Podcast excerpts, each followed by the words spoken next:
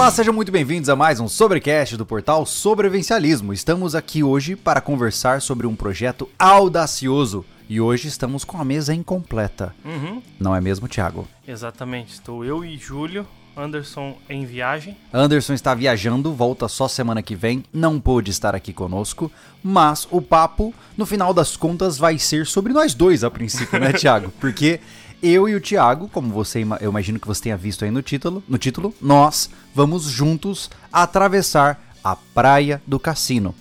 Então, antes de começar esse papo todo, eu vou fazer os jabás de sempre aqui, porque ainda temos pro pessoal chegar. Exato. Porque existem algumas dúvidas que eu vou responder logo no começo, Hum. né? Sobre a questão, ah, mas e o Anderson vai? E o que que é a Praia do Cassino? Tá. E por que que eles vão fazer de novo? Então a gente fala tudo no começo, pra depois a gente mergulhar no assunto sem precisar ficar, né, nas dúvidas, Tá, tá? já vamos falar da Invictus, que é a nossa parceira. Vamos falar. E já quer falar da novidade, E- né? Não, já vou falar isso aqui, ó. Vamos lá, olha só, gente, como vocês, eu imagino que vocês saibam, a Invictus é uma das marcas que mais apoia o sobrevivencialismo hoje. Nós tivemos várias iniciativas com eles, inclusive, né, vale lembrar aí pra vocês que estamos na fase de seleção de candidatos da UDR, né? Uhum. Temos quantos já selecionados, Thiago? Já tá pronto. Ah, das entrevistas? Depois? Das entrevistas. Sete. Sete candidatos já dentro da Isso, UDR. uhum. E temos mais umas 16 entrevistas agendadas no mínimo, né? Tem mais umas 20, cara. Meu Deus. Vai ser cansativo, Sim. mas faremos. E a UDR vai acontecer por conta da Invictus, que vai nos apoiar. Ela é a maior patrocinadora deste projeto conosco, que vai acontecer ah, em meados de setembro. Então vai ser muito legal. E pra é, puxar o mesmo gancho da Invictus, a gente vai lançar aí uma ideia legal, né, Uhum. Thiago? A gente tem uma garrafa, né? Isso. A E como é que vai Warrior, funcionar? Garrafa térmica Warrior 2.0. De 950 ml. Exatamente. Bruta. E hoje, especificamente, porque a gente vai mostrar muito porque a gente tá fazendo grana. A doação de Pix acima de 15 pila. Tá. É. Não pode ser reais. né? Não, não pode, tem que ser pila. Acima de 15 pila no nosso sobrecast.gmail.com ali, que é o Pix do, do sobrevivencialismo. A gente vai ver quem tem mais sorte aqui. Exatamente. É. Então, se você quiser concorrer a ver quem tem mais sorte, É. fique à vontade para doar um Pix com acima de 15 reais. Lembrando que você tem que colocar o seu número para contato Exato. na mensagem do Pix, tá? E após o final deste podcast, no Instagram, a gente faz o sorteio de quem vai levar essa garrafa para casa. Uhum. É uma forma de você nos ajudar. É, como eu disse, né? Como o Thiago disse, na verdade, a gente vai ter que levantar fundos para poder cobrir é, o preço Bastante. dessa expedição, né? Mas é uma expedição que é muito importante para nós, né?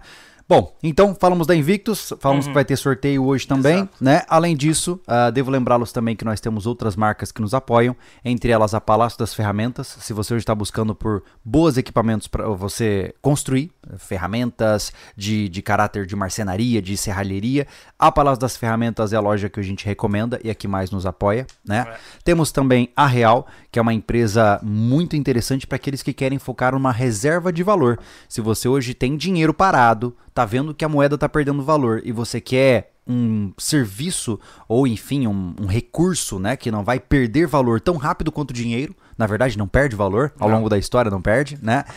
Fique à vontade para entrar em contato com a Real. Eles negociam metais preciosos, É. desde um grama até o quanto você quiser. É, né? fiquem ligados com isso, gente, porque se faz necessário no momento. E, inclusive, eles fazem serviço de purificação também, né? Uhum. É verdade. Se você tem- alguma coisa lá... É, tem um monte de Antiga. quinquilharia, né? Antiga de, por exemplo, talher de, pra, de prata. Uhum. Essas coisas que se acumulou com o tempo e precisa de alguém pra limpar isso e, e transformar em prata pura, eles Uhum. fazem. A mesma coisa com ouro, tá? Exato. Ah, e por fim, eu tenho que falar um pouquinho também do nosso portal, né, cara? Que tá Oh, indo bem pra caramba, Bem né? demais. Se vocês não sabem, eu, eu já vou ficar bravo com você, porque a gente tem falado bastante disso, né? Nós abrimos um portal de assinantes, onde lá, mediante uma mensalidade, você tem acesso a vídeos exclusivos. E que não são vídeos só conosco. Na verdade, a maioria dos vídeos hoje é de profissionais de Sim. fora, né, cara? A gente tá pegando vários nomes de referência dos diferentes mercados de atuação para colocar para você acompanhar. Para você ter uma ideia, quem fala sobre montanhismo e trekking no, no portal SV Pedro Hawk, É. que é um dos maiores montanhistas que nós temos no Brasil, já ganhou o mosquetão de ouro, o cara é, o cara é um monstro, tá lá no portal Ele é dando muito aula. bom, né? Ele Ele, é muito bom. explica muito É, bem, Ele é um é excelente completo. professor. Uhum. É, nós temos Jairo Teixeira, do canal Bandog, falando sobre cães. Nós temos o professor Hamilton. Temos até o Augusto agora, que entrou cirurgião Exato. dentista. Segunda-feira lançamos o primeiro vídeo dele. Foi o do reparo dos dentes? E, na verdade, primeiro tu tem que conhecer a tua boca, né? Ah, então tá. então É. depois ele ensina como te tu, lidar Eu vou, vou mandar um spoiler. Tá bom. Está na agenda, tá? Um vídeo de como você pode fazer um reparo em um dente que quebrou durante uma jornada. Nossa, Olha a loucura. muito louco. É, e, cara, as dicas que ele dá Hum. é tipo assim: amarra com fio dental, puxa pra cima, o negócio é louco, tá? É louco. E você só pode acompanhar isso lá no portal.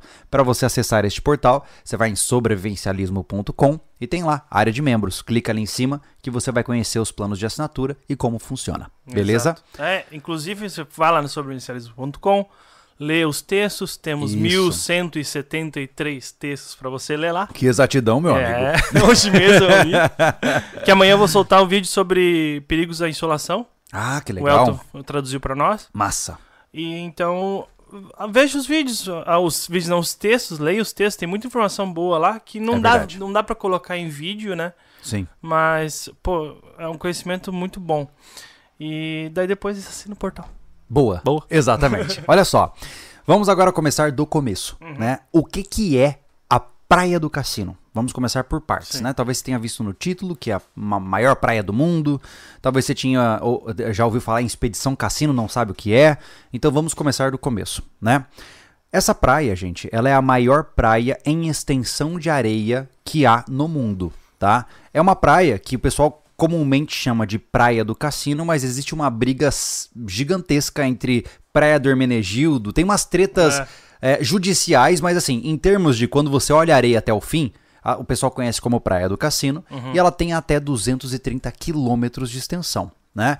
O que, que é- o que, que compreende esses 230 quilômetros? É uma praia sem interrupções, de moles, moles, de moles a moles. O que, são os moles? São aquelas pedras gigantescas que os caras vão empilhando para fazer aquelas contenções, aqueles quebra-mar, né? E basicamente você tem entre um quebra-mar que fica em Rio Grande nenhum tipo de impedimento até o Chuí, onde você faz a divisa com o Uruguai. Então é uma extensão gigantesca, é também uma das praias mais isoladas que você tem nesse país. Primeiro porque não é uma praia turística, né? A praia do Cassino ela não é nem um pouco atraente para você tomar banho, né? Você é do sul, né? Eu sou. Eu, eu morei em Tramandaí. É, eu, não- eu desconfio que seja parecido. Só que como é muita extensão, não teve muita. é, não, crescimento da cidade perto. Uhum. Então, por exemplo, pode ter vários problemas Ah, maiores, né? Sim. Só que assim, eu não gostava, cara. Pô, é, É. praia suja. É, a praia de água marrom, né? É, É um mar saía- muito saía bravo. Com, saía com a cabeça verde de alga. Era horrível, sabe? E fora hum, onda forte, repuxo, buraco. É, é uma coisa complicada, né? Esse negócio de bandeira verde ou nem haver bandeiras Uhum. na- nas, nas guaritas de, Aham. De guarda-vida, ou nem ter guarda-vida às vezes. Tipo assim, não, não- entra, ninguém vai te salvar. Eu descobri quando eu vim pra Florianópolis, claro, faz 25 anos, né? Mas eu não sabia disso. Pô, como é que não tem bandeira aqui pra saber que que não dá, não dá pra andar? Olha só, caramba. É, eu não conheço muito das praias, mas eu já ouvi falar, não, não sei se é uma zoeira e tal, mas eu já ouvi falar que gaúcho que quando quer vir pra praia, vem pra Santa Catarina. Total, né? Total. É, porque as praias daqui são muito bonitas mesmo, Oh. né? Mas enfim, a Praia do Cassino é uma praia que ela tem um mar muito bravo, né? Então é um mar revolto, não é um lugar onde você entra pra tomar banho, né? E mais do que isso, por conta do fenômeno ah, das correntezas da região, nessa praia é onde desencalham todos os grandes animais mortos da região e também o lixo que vem dos navios pesqueiros. Então o que acontece? É nessa praia que você encontra, por exemplo, leão marinhos em decomposição, baleias em decomposição. Cara, é Quase muito um cemitério. é, é- realmente a sensação que você tem é, ao longo da minha primeira jornada, que eu vou explicar daqui a pouco pra vocês, era extremamente comum encontrar animais mortos com frequência. É, Você vê um depois do outro, assim, impressionante, né? E é uma praia que ela não tem nenhuma estrutura. Você tem a cidade do Rio Grande do Norte, aí você tem pouquíssimos vilarejos assim de pescadores muito pouco espaçados. E aí você tem ah, Hermenegildo e etc e aí você tem outras eh, pequenas cidades. Mas grande parte da cassino ela é completamente isolada. Ela não possui nenhum tipo nem de comunicação por sinal de celular. Você não tem ninguém passando pela praia. E você não tem nenhuma estrutura em volta. É só uma praia infinita por. Bom, pelo menos antes do farol do, Alba- do Albardão, por exemplo, que é já chegando mais próximo do Hermene, de Hermenegildo, por exemplo, você tem aí, sei lá, uns 80 quilômetros de nada, nada, sabe? Nada. Né? É, e, e, a faixa de areia ela é gigantesca, né? Uhum. Nesse, nesse trecho, eu diria que a faixa de areia deve ter 150 metros. Caramba! É, e aí depois vem dunas e não tem mais nada. Uhum. E você realmente se sente naquelas terra, terras desoladas, assim, do Mad Max. Mas tipo sabe? assim, depois das dunas tem mato? Sim, é. A Praia do Cassino ela costeia a Lagoa dos Patos, é esse o nome? Hum. Acho Tá. que é esse o nome, né? Se você for ver no Google Maps, você vai ver que tem uma lagoa gigantesca ali e tem uma faixinha de terra entre essa lagoa e o oceano, né? E é ali que fica cassino, né? Então é desolado porque quase não tem nada mesmo, Sim. né? Mas, enfim, e é uma travessia que ela foi ganhando um pouco de popularidade, né? Eu não vou dizer que ela é popular, não é. Porque geralmente quem vai fazer trekking são pessoas que buscam por é, recompensas, né? Por que, que a gente sobe uma montanha? Porque chegar até o topo da montanha é uma sensação muito grande de conquista, né? E você vê uma paisagem bonita, e você pode tirar fotos daquele lugar, e tem Uma um livro que você assina. É uma recompensa, né? Então, a Praia do Cassino, ela não tem nada disso. Ela não é nem um pouco recompensadora. É, você não tem uma paisagem muito bonita, você tem uma paisagem extremamente repetitiva, extremamente entediante, né? É um lugar extremamente hostil a você. Você não deveria estar ali, basicamente, né? E mais do que isso, é um lugar que tem uma dificuldade técnica gigantesca. Porque você vai atravessar. Imagine que atravessar 230 quilômetros em um local com estrutura já é difícil, né? Imagine um lugar onde você tem que carregar tudo. Porque É não tem hotel, não tem lanchonete, não tem mercado, Se- não tem se- hospital. E se der ruim, tu vai ter que caçar um pouco mais de. Exatamente. De, Você- pra. Exato, você não tem absolutamente ninguém para te ajudar. Você escolheu estar completamente vulnerável.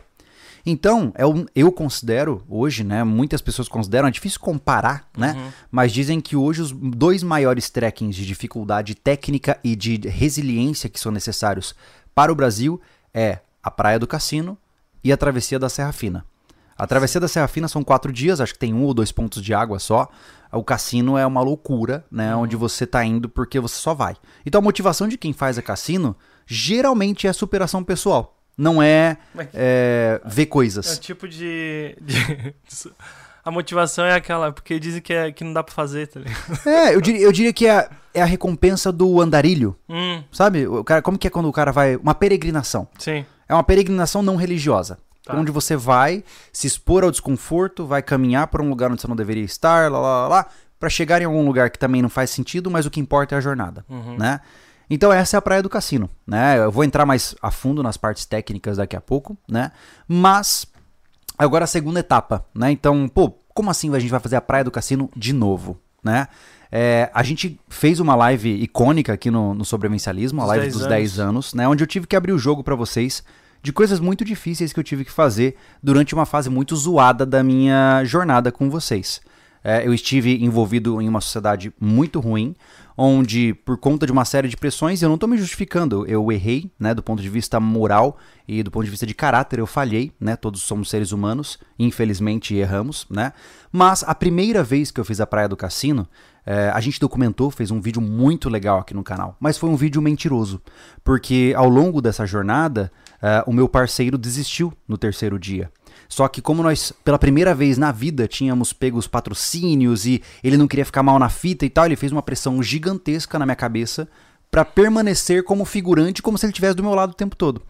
E eu fiquei pilhado, né? Eu tive que lidar com a situação, não sabia o que fazer e cedi a esse pedido completamente absurdo, né? Foi um dos grandes erros que eu tomei na minha jornada de criação de conteúdo. E aí o que aconteceu? Eu segui a viagem sozinho, né? E esse, é, entre aspas, né, parceiro, essa pessoa, ela vinha, parava de carro, filmava umas cenas comigo e voltava, ia embora pro hotel, né? Então imagine o quão difícil foi pra mim, né? É, caminhar, entendendo que tudo isso era uma farsa, né? Mas que eu tava fazendo a parada. Então, eu, eu sinto que houve um, uma bagunça na minha cabeça. Porque pensa comigo, eu fiz aquele negócio, mas eu não fiz. Sim. Porque eu não fiz do jeito certo. É. Então, quando eu digo que a gente precisa fazer do jeito certo, é porque eu fiz em sofrimento moral, em sofrimento de fazer algo que eu não queria fazer e não sabia por que estava fazendo, sabia que estava errado, mas não ia conseguir conviver com isso. É. E eu fiquei, e, e assim, eu digo isso porque eu fiquei com esse fantasma na cabeça por muito tempo. Né? Imagine todos os dias, cara, pô, é, como eu disse pra você, vocês me acompanham aqui, me acompanham no canal pessoal meu, no Família Lobo. Cara, eu valorizo demais a honestidade, né? E eu me vi numa situação onde eu fui desonesto, cara. E com muitas pessoas, né? O, o que me fazia continuar é, firme é que assim, eu fiz aquela bagaça. Eu, eu sei que eu Sim. fiz, né? Mas chegou uma hora que a gente tinha que abrir o jogo e mostrar que não, isso não, não foi como aconteceu, né? E aí ficou essa sensação amarga de que eu fiz uma parada que não era pra ter sido feita daquele jeito, mas eu fiz, mas aí ao mesmo tempo não foi documentado do jeito certo. E, enfim, ficou um capítulo aberto, Uhum. né? E aí o tempo passou e eu, eu sabia que em algum momento eu ia voltar pra Praia do Cassino. Eu precisava voltar pra Praia do Cassino. Era um, era um erro que eu precisava corrigir. E eu não falo isso pra pedir desculpas pra você. Isso eu já fiz antes. Eu já pedi desculpa, desculpas pra vocês pela minha desonestidade nessa, nesse evento. Hoje eu faço isso pra pedir desculpas pra mim. No, no sentido de, de, de aprender a me perdoar nesse processo, né? E é muito difícil falar isso, tá? Tô me segurando. Mas o mais importante é que chegou o momento. Chegou o momento da gente trabalhar uma nova expedição da Cassino, né? Hoje a gente tá cada vez mais firme nos conteúdos, muitas coisas acontecendo, né? O, o rancho bombando pra caramba, Sim. as pessoas acompanhando e o canal tá crescendo e eu tô ficando feliz, cara. Nossa, eu vejo o sobrevivencialismo super renovado assim, né? Muita gente nova chegando e isso me dá uma, um calor no coração, né, cara? Esse ano deu um ânimo bastante, né? Esse Foi. início, porque a gente achava que, que aquele negócio. Existe o platô, né, Júlio? É. E a gente achava que. a gente- ah, será que esse é o platô? E de repente começou a. começou a crescer. novo, é, e eu tô muito feliz É. por isso, né? E aí, enfim, a gente decidiu dar um salto, né? Vocês sabem muito bem, a gente não manda migué de nada, que a gente tá bastante comprometido financeiramente com é, o nosso rancho, né? Afinal, nem terminamos de pagar ainda a nossa propriedade rural, mas a gente precisava de um respiro poético. Né, precisávamos, é, eu precisava fechar esse capítulo pra mim e eu sinto que a equipe precisava de um desafio, né, de algo diferente, de algo pra nos motivar. Essa pandemia que nós enfrentamos aí deixou todo mundo meio parado, né, cara? Bastante. É. Eu, eu falo que 2021 foi o primeiro ano da minha vida que eu não fiz nada. Relacionado à questão do É. Desafio físico, né? Uhum. Ou que seja ah, uma coisa mais constante. É, É porque eu não conto academia, eu não gosto, sabe? Eu faço É. porque porque faz. que tem que fazer às vezes. Sim. É. E eu, eu, e eu me vi ruim, né, cara? Porque o tempo todo eu fazia coisas. Fazia as coisas ah, que nem descarregava o caminhão, descarregava meio errado Uhum. de. lá atrás eu falei, um dia eu vou pagar por isso, né? E esse ano que eu fiquei parado, eu me machuquei a coluna porque eu varrei um pátio. Ninguém merece, né? Ficou velho. Velho. O Thiago Total. ficou com a coluna destruída. Que bom que agora tá um pouco Tá, melhor tá já, bom. né, cara? Não, É, e, e melhorou bastante depois que a gente começou a treinar. Olha só. É. Então, é, eu também, né, antes da pandemia, tava treinando pra minha primeira ultramaratona, né? Tava É. forte, cara. Eu ia fazer a Tutã, né? Que é- são 75 quilômetros de corrida de montanha, numa única prova, né? Ou seja, 20 horas aí correndo sem parar pelo meio do mato. E eu tava fascinado, e tava treinando, e tava pirando com a ideia de fazer e, bum, cancelaram a prova por causa da pandemia. Imagine a minha frustração, né? E foi uma frustração tão grande, frustrado, cara, que eu parei de correr, cara. Parei. Eu falei, não vou correr mais. Eu, eu não, não vou até essa desgraça acabar. E aí eu fui tentando fazer uma manutenção, mas não- eu não sentia, sabe? Aquela coisa. É aquele né? funcionamento que a gente tem é parecido, né, cara? É. Tem que ter um norte pra. Tem que ter um desafio, é, né? Tem que ter um E desafio. eu não eu já falei sobre isso no meu canal pessoal, lá no Júlio Lobo. Eu não me eu não consigo me motivar por é, conceitos abstratos. Uhum. Ah, Júlio, você tem que se, você tem que se exercitar por causa da sua saúde. Isso pra mim não é tangível, Não. né? Então, foi aí que eu conversei com os guris e falei assim, cara, eu preciso de um objetivo sério. Algo que me faça treinar do jeito que eu gosto de treinar, né? De rea- religar o Júlio focado em treino, né? E aí veio a ideia de rea- reaver a cassino, né? Uhum. Naturalmente que aí houveram alguns impedimentos. Inicialmente a gente pensou em fazer eu, o Thiago, o Anderson e o Gustavo, né? Mas o primeiro impedimento era o custo, porque a gente não tinha condições de pagar pelos equipamentos para quatro pessoas, né? Não tinha condições mesmo, né? Não, não, não tem. Não dá, Não é. tem condições. Não dá.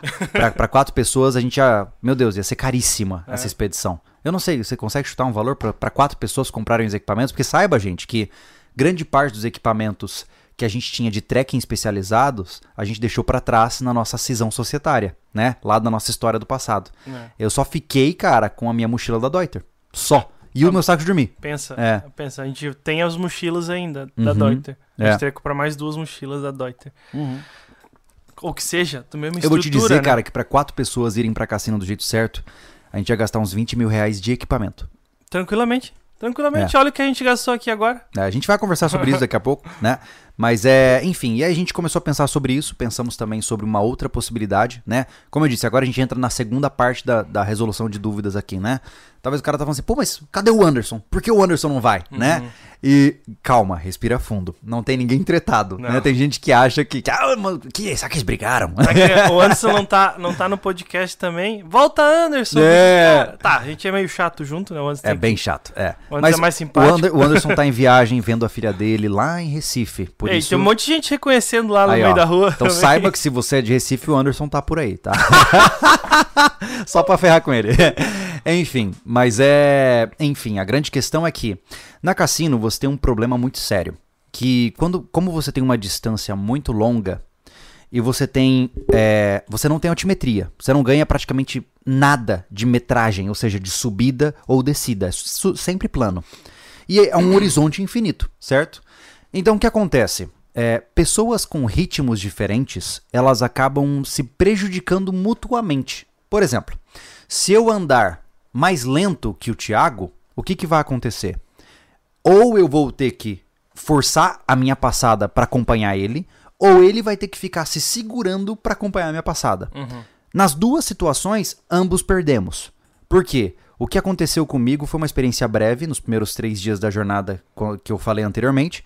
Era, eu começava a trotar, meu ritmo normal. Quando eu via o, o cara, era um pontinho no horizonte. E aí o que, que eu tinha que fazer? Eu tinha que parar, tirar minha mochila de 25 quilos das costas, sentar no chão, esperar o cara chegar. Quando ele chegava, eu botava a mochila nas costas e continuava andando mais um pouco, e daqui a pouco ele tava lá atrás de novo. É, quem, né? vai, quem vai entender esse tipo de coisa é faz um.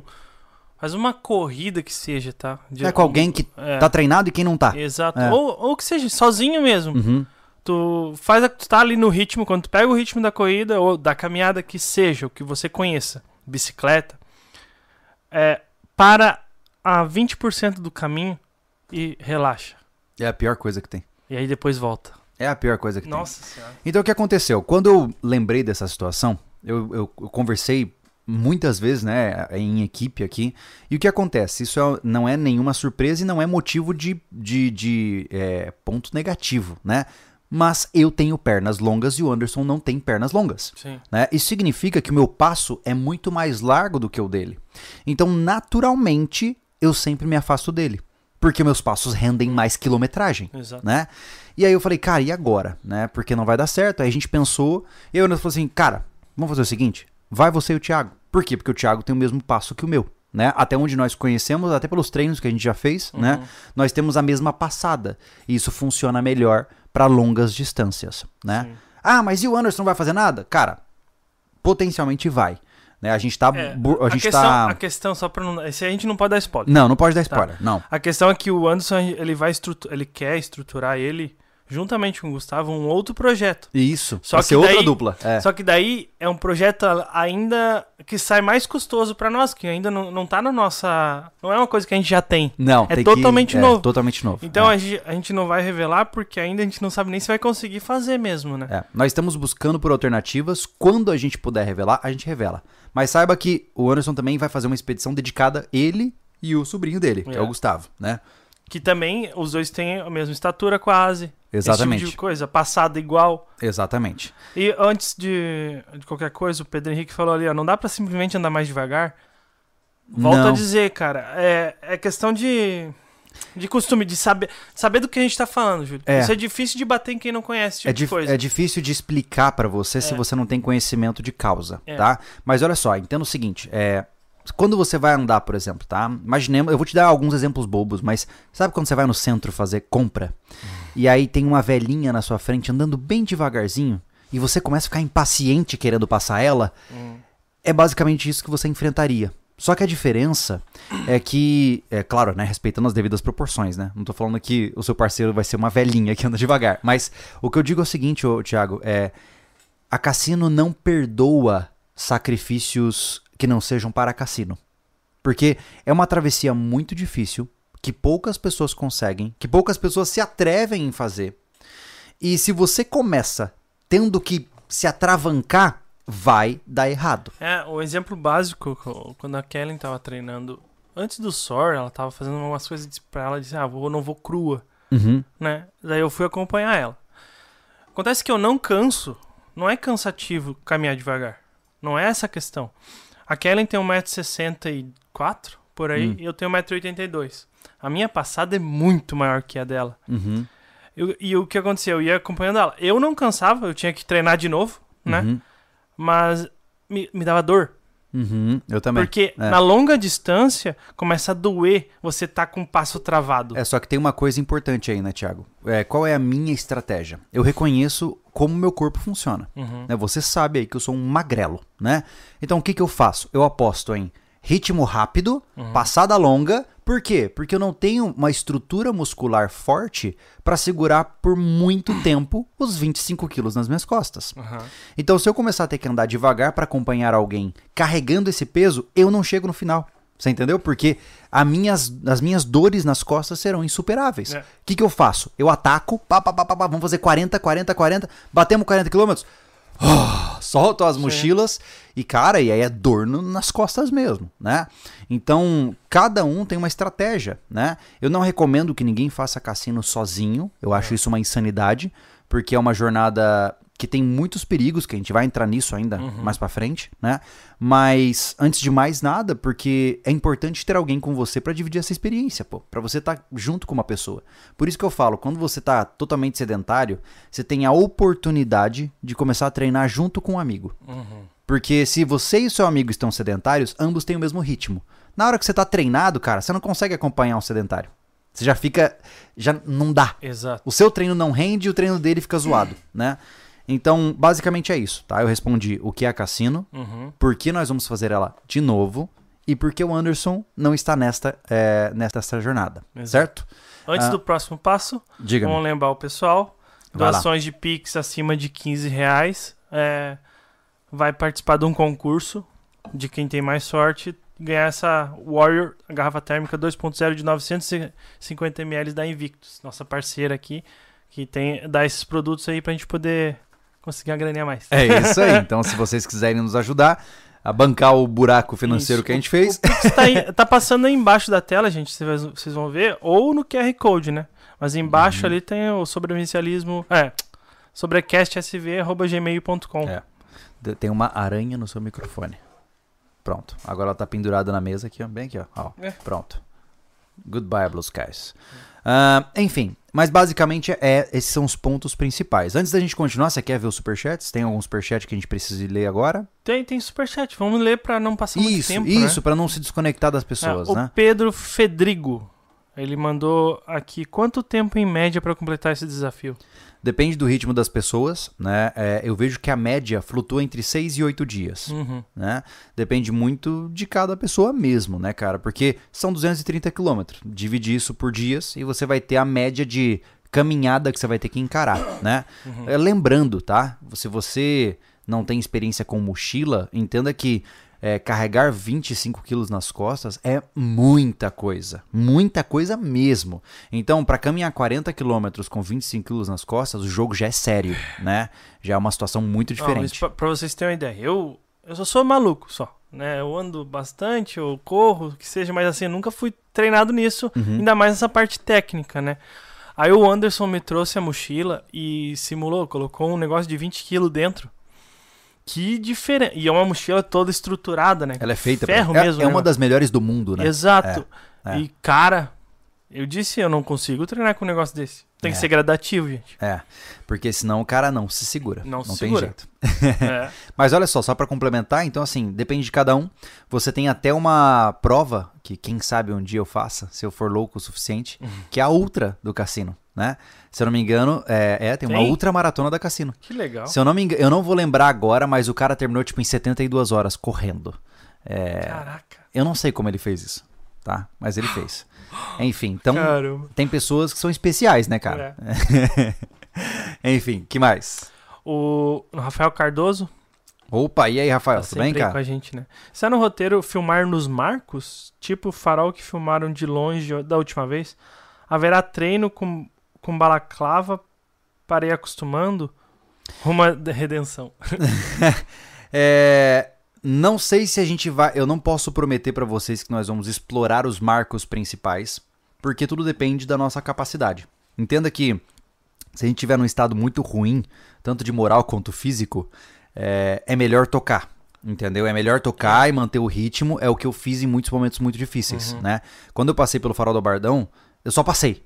Eu vi o farol, eu passei do lado, eu vi a porta, eu vi a grade, eu vi tudo. Mas eu fui embora, Fa- porque eu não tinha tempo. Mas a gente sabe? pode falar o que a gente quer, o que é o ideal. Não Ah, o que a sim. gente vai fazer, porque a gente Claro, realmente não claro. sabe. O que a gente vai fazer, a gente vai ter que ver na hora lá. É, a gente, é, o que eu gostaria, gente, é documentar com muito maior profundidade essa travessia pra vocês, né? Não é à toa, ó, pra quem tá assistindo a live, ó, esse aqui é a nossa primeira aquisição pra garantir isso, né? Exato. Um baita painel solar que vai carregar os nossos equipamentos, mais power bank, mais... Cara, não vai faltar bateria. É. Nem pra GPS, porque eu quero colocar os dados dos GPS 100% pra todo mundo conferir. Ah, eu acho que você não fez. Tá, baixa ali o dado do GPS e vai ver, Exato. seu trouxa, né? então... ah, mas você ficou a 3 por hora num carro. Aí você tá achando que eu sou um desocupado, né? então, ah, a gente vai. A minha intenção é garantir que todos os dados da travessia sejam compartilhados via GPS.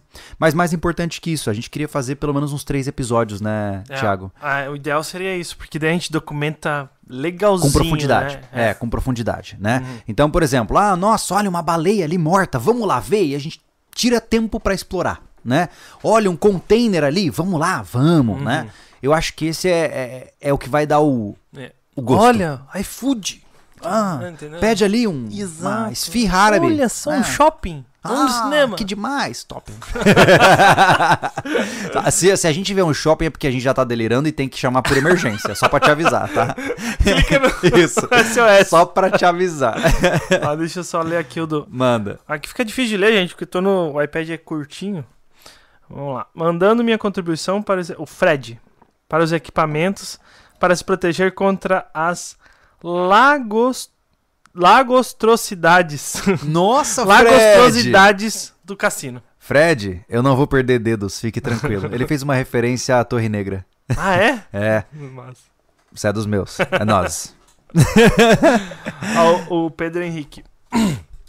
Com sua experiência, o que mudaria da primeira expedição para evitar os problemas que você teve, como areia do tênis e bolhas e bolhas? Usar polainas? Tu- Vamos, pro, Pe- vamos aí, pega aí, pega Ah, aí. a gente trouxe os, os produtos que já chegaram, que a gente comprou, e a gente vai mostrar tudo aqui agora. É, vale lembrar que a gente vai fazer um, um vídeo dedicado pra mostrar pra vocês os produtos, porque quem tá ouvindo em áudio agora talvez fique boiando, então a gente não se delonga muito em aspectos visuais. Mas tá aí, ó, a solução pra a gente não ter problemas com a areia. Isso aqui são É. polainas de neve. Então, pra quem tá vendo o vídeo aí, perceba que eu tenho uma cinta que passa por baixo do sapato, né? Tem um prendedor de cadarço aqui. Isso aqui nada mais é do que uma capa que tampa o bocal do tênis, né, onde a meia entra ali, com a sua calça. Isso significa que quando a areia bater, ela escorre pra fora e não entra no tênis, né? Uhum. Então, não vou precisar cortar uma meia, porque não sei se você lembra, mas é minha poloina e ficou eficiente. Digam o que quiserem, mas ficou eficiente, né? Que basicamente eu cortei o fun, o, o- a parte dos dedos da meia e eu usei boa. de polaina. Mas depois a gente vai mostrar um pouco, mas aí realmente vai ter o vídeo específico de todo o material, né? Porque aqui é só uma parte também, né, Júlio? Sim, tem muita coisa. é. Agora. Outra coisa importante que a gente tá, vai solucionar, né? Na primeira a gente teve os bastões de caminhada, mas não eram bons bastões. Esses daqui não são bastões que eu poderia dizer pra você que são muito bons. Não são, tá? Eles são da Nature Hike, que é uma marca é, chinesa que é ok, né? É, existem bastões que vão aí de 100 reais até 3 mil reais, né? Mas em termos de custo-benefício, eu não lembro quanto a gente pagou em cada bastão desse. Se eu não me engano, foi algo em torno de 150? 150 ou 250 É, em cada cada, um. bastão, É. tá? Não é par. É, não é barato, como você pode ver. Mas é, os bastões, eles têm uma função muito importante, né? Para quem não, não conhece.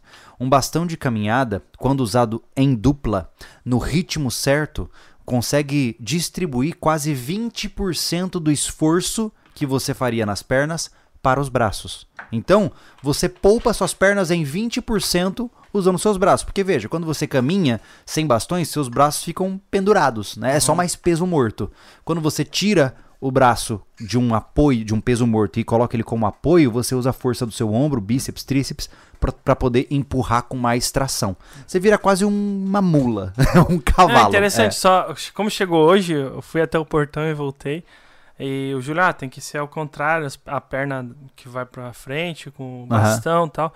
E teve uma hora quando eu voltei, parecia, parecia que eu tinha quatro pernas mesmo, cara. É, É, é. uma loucura. É difícil de se adaptar. Tem gente que, se o cara pegar os bastões e testar rapidamente, ele não vai gostar. Uhum. Tem que persistir, porque é uma dança. Quando o seu pé direito está à frente, o bastão do lado esquerdo está à frente. É. E o processo se inverte conforme Aí você, você vai, vai caminhando, né? Então você sempre, exatamente. Então é uma coisa fascinante o poder do bastão de caminhada. É, o nosso, o antigo, né, que tu já tinha, ele estragou, né, Júlio? Uhum.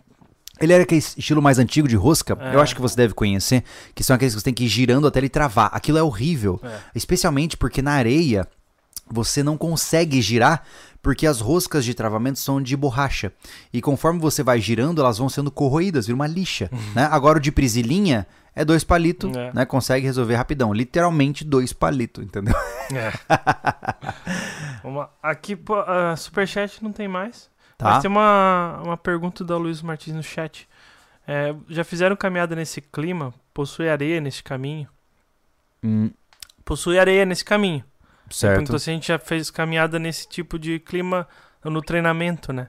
O Júlio já atravessou, eu só caminhei em praia. Não, não nesse, nesse nível aí, não. É, e vale lembrar- peso, essas coisas assim, não. Ah, nós não podemos dizer a data exata em que estaremos lá por questões de segurança pessoal nossa, né? Mas, é, não só por questão de segurança, mas também porque, como a gente quer fazer algo que é realmente isolado, seria um pouco chato a gente. Chato não, né? Seria complicado pra gente viver essa experiência da forma certa se o pessoal começasse a aparecer por lá e tal, Não, né? mas é, é isso. Então- A, a gente quer documentar da forma certa. E da Isso. forma certa é autossuficiente E isolado. E, e isolado. Imagina que chega alguém que segue o canal lá e nos dá um McDonald's. Pô, Não, é verdade. zoa, cara. entendeu? É, o zoa, que a gente é. tava comentando, pessoal, também, antes de, de decidir, sobre, ah, vai com carro de apoio pra gravar. Uhum. Mas a gente ia continuar autossuficiente. Só que Não. provar isso. não, não, não, não. Ah, o cara É. vai dizer, não, deram migué. Não. Então a gente eliminou o carro de tudo apoio. é.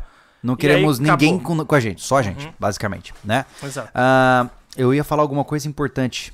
Ah, tá. É, vale então, é, a gente não vai colocar a data, mas será nesse inverno, Uhum. né? Estamos aí meio próximos ou meio não próximos, mas será neste inverno, né? Isso significa que na Cassino, pra quem é da região, vocês sabem, nós estaremos no inverno no Rio Grande do Sul, próximo do Uruguai, né? Na beira do Oceano Aberto. Eu não consegui sentir frio aqui em Santa Catarina como eu sentia lá no Rio Grande do Sul. Nós Então, estaremos, Thiago, provavelmente caminhando por vários dias na casa dos zero graus. hum, Por vários dias. Então, quando eu digo uma caminhada de zero graus, com vento forte, tudo isso, cara, vai se acumulando. Então, entenda que o problema não é um único fator. Não é só caminhar. Não é só carregar peso. Não é só o clima frio. Não é só, entendeu? É quando você vai juntando tudo isso num sanduíche só. Aí dá uma azia, uma desinteria gigante. Ó, o Juan Siqueira. Essa será a ODR do Júlio. Quando começam as entrevistas, as famílias de vocês vão ficar de apoio ou não irão, não irão acompanhar? Um abraço de Curitiba. Não, o nosso Juan único... Siqueira. Ah, Juan. É. O nosso único apoio, na verdade, será ah, o Spot, né? Provavelmente a gente vai renovar nossa assinatura. né? Eu não sei se eles vão entrar conosco como apoiadores, não lembro, acho que não, né? É, Eles estão. Estão com dificuldades, com né? dificuldade, é, a pandemia zoou eles, É, né? a gente, só que a gente necessita, né? Então a gente, É, então a gente que- provavelmente vai ter que pagar do nosso bolso pra gente ter a assinatura deles.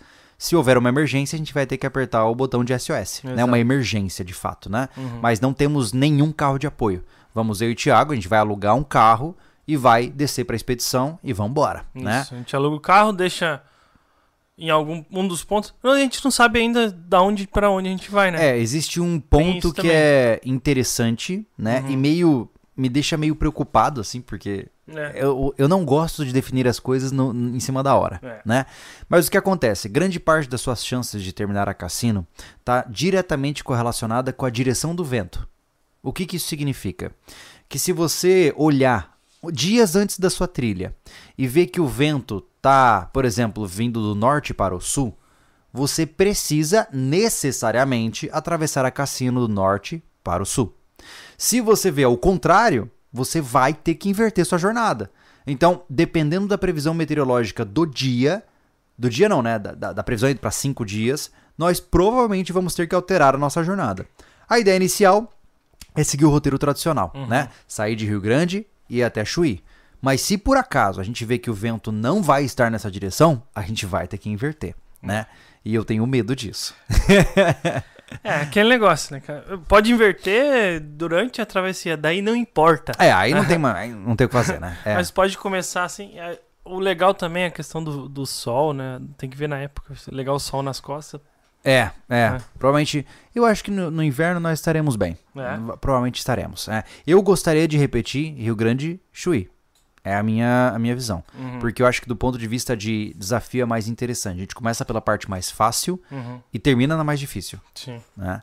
Então, enfim, é porque assim, gente, entenda que a Cassino ela tem etapas, né? Qualquer um que viu os relatos ou até viu o vídeo que nós excluímos aqui desse canal, né? como eu disse, a minha primeira travessia a gente excluiu desse canal, mas tem alguns canais do YouTube que refizeram o upload, né? É, eu não gosto de ter esse, esse documento, esse vídeo no nosso canal, mas eu sei que teve gente que salvou porque gostou da travessia de qualquer maneira.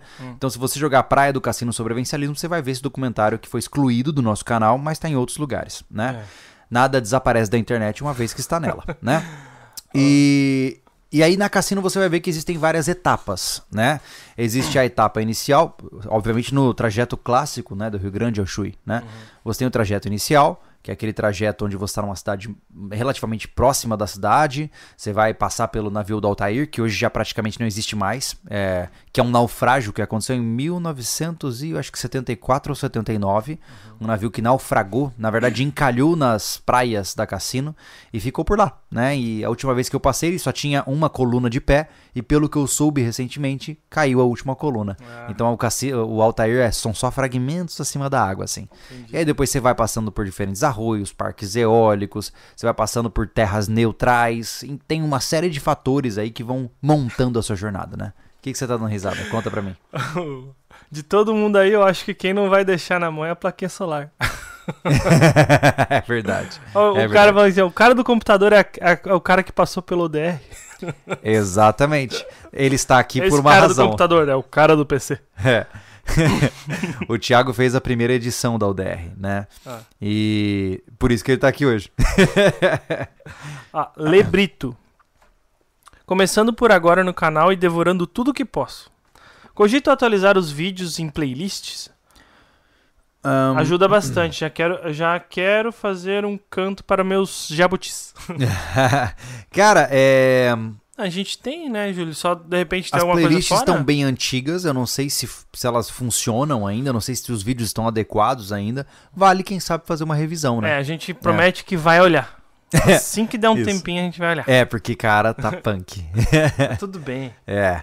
Temos mais algum superchat, Tem alguma mais. coisa? Vai- vamos falando. A gente vai interagir bastante com vocês. Sim. Aí, quando as dúvidas diminuírem, a gente fala sobre os equipamentos. Enfim, tudo no seu tempo. É.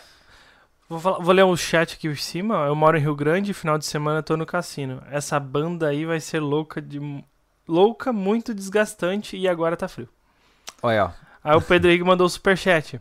Acho que no inverno é melhor no ir sentido sul-norte, porque o vento que predomina é o sul. Olha só. Hum, Viu? Então já temos aí alguns indicativos. É. Vai lembrar que a gente vai no inverno por algumas razões, mas uma das razões não muito boas, né, é que era quando dava, né? Uhum. E o problema disso é que a gente vai enfrentar um pouco de escassez de água, É. né? Entenda que se nós vamos, já parou pensar nisso? Não sei se, se, se, se- se você colocou isso na equação aí. Se você vai caminhar 230 quilômetros, onde estão as torneiras para você encher os seus cantis, as suas bolsas de hidratação? Pois é, elas não existem, né? Então o que você faz é que você sai caminhando com idealmente uns 4 litros de água, torcendo para encontrar algum arroio no caminho. É assim que funciona. Porque os arroios eles não são permanentes. Eles variam tanto de intensidade como de local também. Algumas vezes eles secam aqui, abrem daqui 5 km e assim vai indo.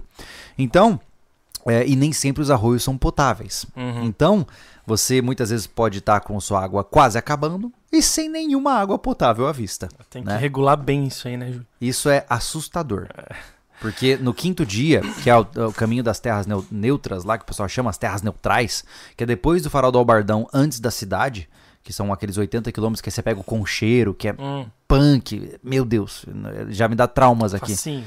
É bem de boa, assim, Aham. sabe? Dá pra ir com aqueles walkers, tá ligado? Ah, você inclina massa, pra frente, assim. é, ele... Você... Eu passei quase 80 quilômetros sem água. Sem nenhuma água disponível. 80 quilômetros. É. E aí você vai, né, cara? Porque você não tem mais como voltar, tá ligado? Não tem, não tem retorno. Mas assim, foi um fato que, pelos relatos que eu consultei, ele foi é, não muito comum. Né? Você é difícil ficar tanto tempo sem encontrar água. É, Mas eu, pode acontecer. é, eu li um entendeu? relato último que eu te passei ali. Uhum, um casal que fez. Eu acho que eles fizeram em seis dias, se não me engano. uhum. Eles tiveram. Ele contou que tiveram muita sorte por muito, muitos episódios lá, né? Aham. Mas tudo que eles tinham que pegar era tra- tinha que tratar a água. Sim. Né? Não no é nosso caso, né? que a gente vai ter um apoiador, né? É, pois é, vocês já conhecem a Stonewater, né, que é uma É. empresa de que fabrica garrafas com filtros embutidos, né? Eles basicamente têm um filtro daquela tecnologia top que vai filtrar tudo Uhum. Para poder é, ajudar a gente nessa jornada, né? Então É. eles vão entrar como apoiadores, né? Inclusive eles vão pagar parte da gasosa que vai nos levar lá, Sim, né? ajudar. Eles É. são apoiadores da, da Expedição É, Cassino. a expedição Cassino assim, ó, saiba que a gente não tá tirando um tostão, a gente tá indo pra fazer. Yeah. né? Não tem lucro envolvido no processo, né? E eles vão entrar pra nos ajudar, por quê? Você vai chegar, eu lembro várias vezes chegar num arroio, e falar assim: "Amém, Senhor, água". E quando eu chegava, vinha um cheiro de podre. Mas sabe aquele podre do tipo, se você tomar, você morre? não, tá louco. E aí sabe o que você faz? Você não toma. Você toma. Eita. Porque senão você não termina, cacete. Então é basicamente esse o caminho, é assim que a banda toca. Nossa. É como eu- quando eu te disse que você realmente parece estar andando pelas terras devastadas. É. Eu falo terras des- devastadas em referência à Torre Negra. Mas imagine Mad Max. É igual. Sabe por quê? Porque o pessoal fala assim: ah, mas você tá totalmente isolado? Nem tanto. Nos primeiros três dias, a, a praia é muito movimentada. Hum. Não por turistas, mas por pescadores. E os pescadores eles passam de caminhão, porque a faixa de areia é gigantesca. Então você tá andando, né, na tua- vibe ali de sofrimento, e de, perdão, de repente passa um caminhão todo aquele caminhão todo cheio de coisa pendurada, todo cheio, bem Mad Max, passa com um monte de gente, "É, é", cara e desaparece. E é, e é muito louco. E, e eu vou te falar, cara, toda vez que passa um carro, você fala, e se eu pegar uma caroninha? Aí vai estar no Strava lá, média de 80 km por hora. que caminhada, hein, mano? o bicho é rápido mesmo. Mas que a tentação vem, vem, com certeza. Ó, vamos ver aqui o que acontece. Vocês chegaram a avisar alguém aqui do cassino que vocês veem? O secretário do cassino, Hum. Sandro Boca, é super ativo e está sempre apoiando os eventos que acontecem aqui. Mas a Porque não, não, é, um, quer. é- é- não é um evento e eu não, Não. gostaria de fazer um estardalhaço sobre isso, né? Eu não, a gente quer chegar anônimo e Isso. terminar anônimo, Exato. né? Eu não tô dizendo que ah, será, será, será público em vídeo Isso. vocês aqui no é, YouTube. assim, entenda que eu não tô querendo dizer que ai, a gente é superstar, nada disso. Vocês conhecem o nosso trabalho, sabem que a gente não, não gosta dessas coisas. Hum. Mas é que a gente realmente quer a experiência de chegar, fazer, ir embora e falar, conseguimos. Ponto. Uhum. Entendeu? Não é aquela coisa de, ai, vamos, ai, vai ter um evento e o cara vai estar lá pra tirar foto Mostra com aqui! você. Vai lá! Não, não, não, não, não, não, não. Entra, sai e pronto. Exato. Eu ficar postando, eu sou foda. Não, faz live, né? Quando chega na cidade, é nóis, tá ligado? Um abraço aí, prefeitura. Eu nunca. Não, Nunca. Não, isso pai Júlio não Não fará. dá, É. não dá. Ahn, diga, É isso. Agora isso. vamos, vamos pro próximo vamos pra tópico, próxima né? etapa, né? Etápica. Etápica, que é uma etapa com tópico. Excelente. Excelente, a próxima epopeia. Pronto. É, uma coisa que eu falei pra vocês, né? A gente fez uma live hoje no Instagram e no TikTok mostrando o unboxing dos equipamentos que chegaram da, da alta montanha, É. né? E eu- eu achei engraçado, teve alguém falando que, que ah, os caras são Nutella, usa só equipamento top, né? Hum. Aí fica fácil. Só que é, eu acho interessante a gente conversar sobre isso para que não haja uma má interpretação. Ah, quem muitas vezes vê uma travessia como essa e, e acha que só porque o cara tá com equipamento bom ele tá sendo um Nutella, ele realmente nunca fez nada difícil na vida. Não.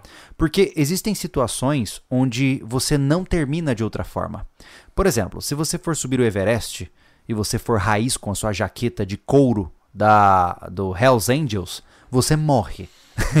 não importa o quanto você queira, você morre. Na cassino, até onde a minha experiência vai e até onde eu vejo dos relatos, se você não tem uma mochila muito boa, se você não tem uma barraca muito boa, se você não tem vários acessórios de alta qualidade, você não termina a jornada. E falando em não terminar a jornada, acho que vale importante pontuar isso. Hum. Gente, imagine, ah, quarto dia de caminhada, na metade do caminho ali, terceiro dia e meio que seja. Eu sento no chão e falo, Thiago, não aguento mais, quero ir para casa. Daqui eu não saio. O que que você acha que vai acontecer? Você acha que imediatamente um helicóptero vem me buscar e eu saio ao modo Bear Grylls? não. Provavelmente o Thiago vai ter que levantar, botar a mochila nas costas e sair buscando por ajuda, rodando provavelmente um ou dois dias até chegar em algum lugar que tenha potencial de me resgatar. Então, é esse o nível de seriedade. Imagine que eu torça um pé, que eu quebre um braço, qualquer Não, coisa do tipo, tá entendeu? É, é resgate em área. É, tudo bem que aí a gente vai usar o spot. SOS, né? A gente No vai nosso dar um caso, jeito. é. No nosso caso é. Uhum. Mas, se for uma fadiga, uma coisa que não seja risco devida, ainda assim, desistir não te teletransporta pra casa. Entendeu? Vai ter que dar, por exemplo, vai que tu passa pro local lá que. é, eu não conheço lá, tá? Então, um local que passa menos gente possível lá. Sim, sim. Vai ter que esperar uma carona do, do além. Não, você vai ter que torcer pra aparecer um motociclista fazendo trilha, porque lá tem gente que passa bastante de moto fazendo travessia na cassino, Hum. hora ou outra tem uns jipão fazendo travessia. Então assim, morrer você não vai. Uhum. Mas imagine o problema da situação, né? Total. Então, é melhor evitar. Uhum. Então, para evitar isso, você usa equipamentos técnicos, equipamentos que pelo menos da parte deles não vai dar zica. Porque você já tem que se preocupar com o seu corpo, você já tem que se preocupar com o ambiente. Se você se preocupar em não quebrar suas coisas, cara, vai dar errado. Se você pegar uma mochila que você sente, ah, não, é, ah, ela é meio chatinha aqui, ó, mas eu dou um jeito, cara, você não vai terminar. Porque não é uma trilha de um dia, não é uma trilha de três dias no meio da Mata Atlântica. Não, é no meio do nada, 230 quilômetros por seis dias, no mínimo. Né? Cara, é- é- vai pro simples, Júlio. É, eu falo muito na minha, na minha edição lá, que eu fui aluno no SOR. A Aham. minha canga, ela comprou um tênis simples, normal, mas só que assim, o simples fato dela não ter treinado com tênis, Uhum. ele ser novo, e era simples, beleza, mas ele era novo. Meu Deus. Tola. Nossa, you cara. fools, run! Cara, no- acho que na- no primeiro quilômetro de Uhum. caminhada, ela já não conseguia caminhar. Meu Deus. E, aí ela se tinham comprou- três dias. Fala a verdade, ela comprou daquele coturnão, né? Aham. Ai, meu Deus. Coitadinha dela, cara. É, cara. E... Pagou por inexperiência, né? Nossa, ela pagou e pagou caro. Porque Nossa. ela foi até o fim. Uhum. E ela tava com o pé em carne viva. Meu Deus do céu. Vocês não têm E, assim, noção, E a gente. questão é, ai, quer dizer, é porque ela é braba. Não. Não, Ela, ela foi forte por aguentar, mas ela pagou um preço que não precisava, pô. porra, mas ela tinha um canga bom, né, cara? É verdade. Uh, cara. mas a questão, mas o Thiago, a questão é a seguinte, é, é sofrência, ela, a sofrência evitável, pô, mano, evita, É. tá ligado? Pra que que você vai ficar tremendo de frio? Você pode usar um casaco, pô. Ah, cara, eu vou fazer o seguinte: eu sou o machão, eu vou fazer a pé. De pé, pé descalço a, Isso. a cassina. Vai. Legal. A gente já chama os bombeiros com Grande coisa. Grande coisa. É. Entendeu? Não, a questão é que é a seguinte, não faz. Não. Ponto. Não faz. Entendeu? Não faz.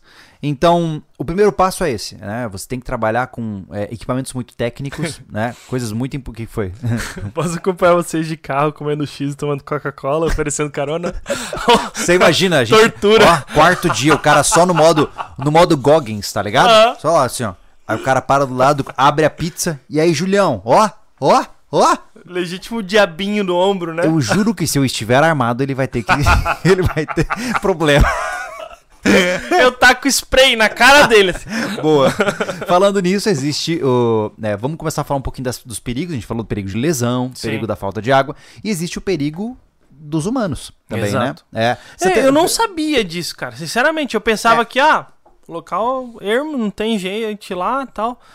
E aí eu li um relato, cara, que tinha um. Ele, ele começou. Ele escreveu como um ermitão. É, o, o- a cassino é o fim do mundo, Hum. na minha visão.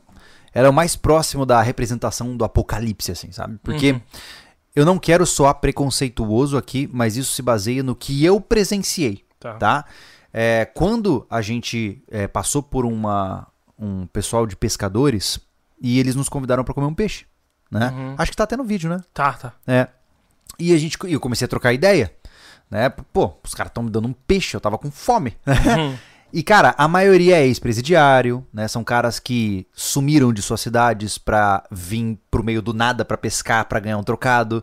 São, são aquelas pessoas, é, com exceção das que devem haver, obviamente, pessoas muito boas nesse processo Sim, também. sim, sim. Mas o que eu conheci é que tem muito bicho grilo sombrio, tá ligado? É, e esse É. relato que eu li, cara, ele tava caminhando assim e de repente avistou alguém.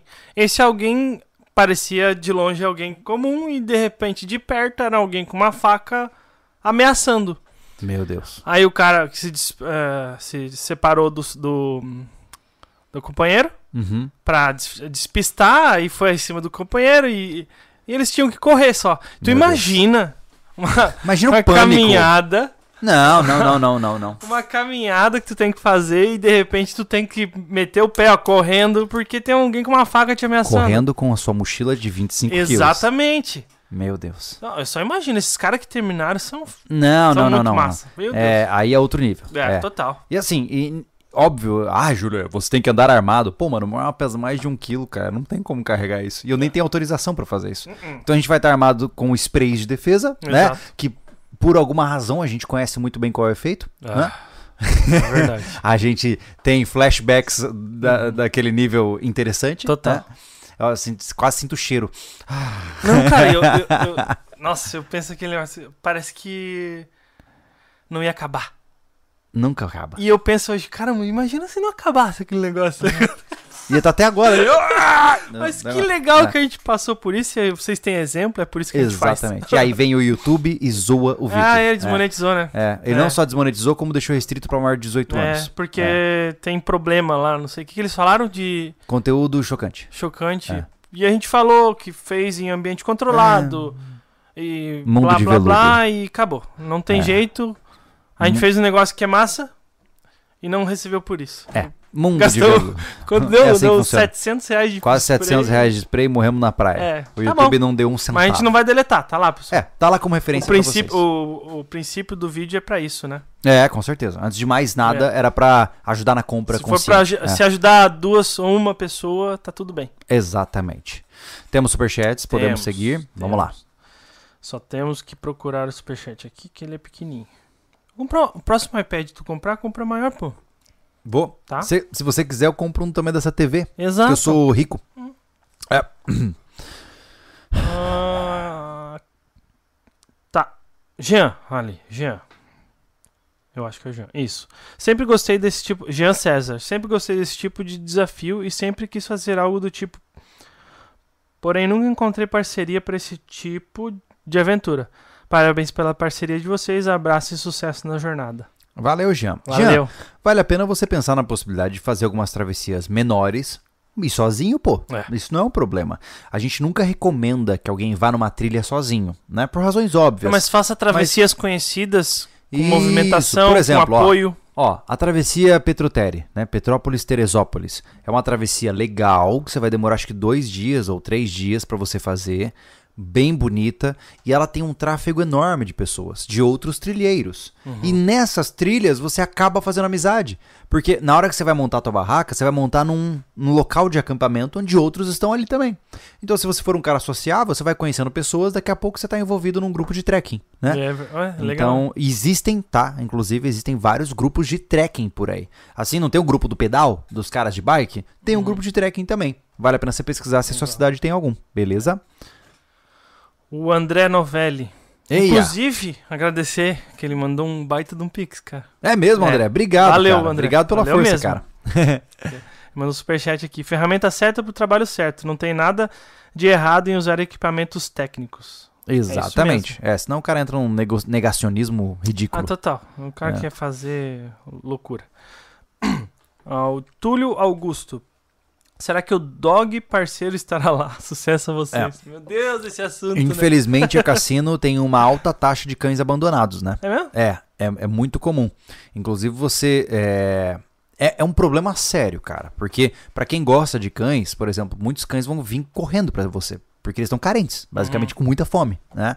E você tem que enxotá-los. Porque se você ah, escolher fazer um carinho nele pra ele começar a acompanhar você, ele pode morrer no trajeto. Entendeu? Entendi. Porque você vai ter que dividir sua ração com ele, cara. Então é um negócio complicado, né? Mas enfim, é, eu não pretendo voltar com nenhum chuípe no colo. Até hoje, é, eu fico pensando, pô, se fosse hoje eu tinha levado aquele cachorro para casa de algum jeito, né? Mas não, não é, não. Eu já tenho dois cães. Não, e- cara, eu já e- tenho cinco e eu, né? e eu não sou o herói do mundo. É, exatamente. Entendeu? Não tem como eu salvar tudo, eu só vou salvar porque eu, eu, eu preciso ter condições pra salvar mais coisas se eu quero. Então não, não adianta eu ficar dividindo É, minha comida mas, com cachorro. Mas né? me surpreende, me surpreende, tá? É um fenômeno muito louco. Quando eu fui pra lá, cara, era assim, eram bandos de cães abandonados. De verdade. Era assim, 10, 15 cães. É impressionante. Eu não sei o que, que tem de errado lá, não sei se é um fenômeno específico daquele local, ou se era só naquele período onde eu estava, não sei. Mas me chamou a atenção, sabia? Caramba, É. dói um pouco. Vamos lá. Douglas Mendes, poderia dar dicas de como escolher boas roupas e tênis pra caminhada, se possível dica de boas marcas. Vamos lá. Mas pra caminhada da cassino, será que ele tá perguntando, cara? Eu acho É. que para caminhada, ele foi mais Cara, genérico, né? Pra caminhada, recomendação Dibas, tá? Compra tudo na Decathlon. Uhum. Compra uma camiseta dry fit, a mais barata que tiver. Uma bermudinha daquelas bem curtinhas que você fica quase encabulado de usar, mas elas são as mais confortáveis. É verdade. Quase cabuladinho. Não, tá ligado, né? Aquela que É fica verdade, é verdade. quase um palmo acima do joelho, tá ligado? tipo bermudinha de educação física. O cara só não tá, não tá usando sunga porque não é coladinho, né? Isso, basicamente. É aquela que tem aquela telinha pra segurar a genitália, você não usa nem cueca. É tá ligado? verdade. Aquela é, é resfria, entendeu? Tem o processo ali, o Para radiador. com isso, Júlio. Desculpa. Enfim, continuando. É, então, assim, não, não pira, tá? É, se você quer começar, não pense em marcas. Pense em uma coisa simples. Mais importante é, compra alguma coisa bem baratinha, que seja justa, né? E pra você ver uma coisa que é justa, você vai lá, pega na mão, testa, pega um tênis, coloca no pé. Funcionou, meu irmão? Usa. Na hora que você sentir necessidade de um pouco mais, opa, aí você começa a pensar em outras alternativas. É difícil, né? né? essa- esse tipo de. A parte técnica, né? É Uhum. difícil indicar algum. Porque eu já vi gente com tênis muito caro, muito bom, né? Que o pé dele não se adaptou, pô. É, pode acontecer. Aí o cara, sei lá, gastou. Eu não sei quanto é um tênis bom, eu não, não comprei mais. Ah, você se surpreenderia. é, É. Sei lá, que seja 300 reais. Como você vê, faz tempo que ele não compra tênis, né? Então, compra bastante dinheiros, Isso, né? isso. Ah, mil dinheiros, vamos Isso, mil, falar. mil dinheiros, É. tá? E, e o teu pé não se adapta, cara. Que nem. o- É. tu tem Janete, tu tem o pé torto, um pé maior que o outro, que isso é, é complicado. Isso. É, eu sofro muito com joanete. Se você for olhar meu- meus dedões, eles são assim, ó. e isso, é, a maioria dos tênis me machuca muito ali na conexão do dedo com o pé. Muito, Caramba. assim, a ponto de querer tirar o tênis, sabe? Uhum. É- é- incomoda muito. Então, às vezes nenhuma marca. É, uma marca Massa. que me resolveu, né, pra corrida, eu não sei pra caminhada, eu vou descobrir isso, quem sabe, no- nesses próximos treinos nossos, Uhum. mas uma, uma marca que resolveu de longe foi a Salomon. Salomon. Salomon, top. Eu comprei primeiro o Salomon Trailster, paguei 450 reais. É um tênis de entrada pra corrida de trilha, tá? Então se você for usar ele no asfalto, ele vai durar muito menos, tenha isso em mente. E agora eu tô com um Alpha Cross, que foi quase 700 pau. Mas assim, eu gosto do negócio, eu faço isso há anos, eu quero continuar treinando, então, pra mim, esse investimento faz sentido. Agora, se você nem sabe se gosta de correr e nunca correu numa trilha e nunca fez uma trilha, não compre um tênis desse, seria uma loucura, certo? Então, respeita o teu nível, né? Não, não, não recomendo que compre algo muito simples, porque pode te dar problemas, né? É aquela história do cara que vai começar a pedalar e compra uma bike de 200 reais. Aí o que, que vai acontecer?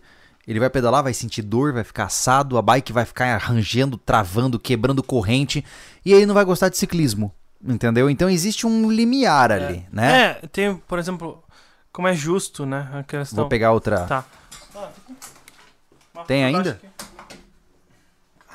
Ô, louco, hein, cara? Eu comprei na Decathlon um tênis de 150 reais. Uhum. Esse tênis, ele durou dois anos. Eu fiz a- as corridas que a gente fez, a minha maratona, tudo lá, e aí ele gastou. Uhum. Aí eu pensei, pô, vou comprar outro igual, né? Eu só pensei nisso, daí a Kellen foi lá e comprou de presente pra mim, né? Um igual, eu uso até hoje, É. eu uso até hoje, ele eu tava fazendo caminhada, caminhada contigo no treino com ele. Sim. Legal isso, pô. Oh, É, é, bom, assim, o problema é que- justo, né? Tem uma coisa, tênis, quanto maior a performance, menor é a, a vida útil. Hum. O meu tênis tem 750 km de vida útil. Só. Caramba. Hum, Então, assim, Então tu vai fazer cassino com ele e acabou. basicamente. Se for. Basicamente, É. é. Caramba.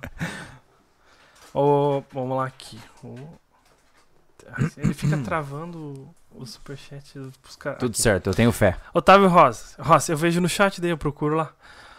Ano passado, no desafio das catedrais, 135 km, fui vencido pelas bolhas. Erro infantil. Optei por um calçado amaciado, entre aspas, mas não apropriado. É. É. A minha recomendação, principalmente pra Ultra, não sei se foi corrida, ô Otávio. É, acho que o Otávio tava treinando pra Ultra. A gente. É do- dos apoiadores, né? Isso. É, drop zero, nenhum amortecimento. Nunca. Ever. Porque qualquer tipo de am- amortecimento tira o seu contato direto com o solo e vai dar ruim. Ah, então é por isso que, que, que vai bem aquele que parece um, um pé. Lá Cara, mas aí que tá. Isso é uma visão minha. É. É uma visão muito impopular no mundo fitness, porque nós estamos falando de uma indústria bilionária. Uhum. Mas pra mim, amortecimento em tênis é uma estupidez. Uhum. Não se usa amortecimento em tênis.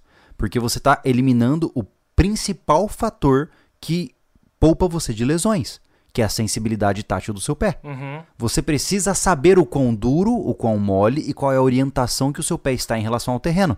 Se você está pisando em um sofá, você não sente nada disso, mas o impacto está acontecendo. Uhum. Entendeu? Tá. E aí o que acontece? Você vê muita gente com postura ruim de corrida, com postura ruim de caminhada, porque ele está com, entre aspas, os pés anestesiados. Uhum. Quer aprender a caminhar? Vai caminhar descalço na areia. Vai caminhar descalço num gramado. Aí você começa a sentir o drama.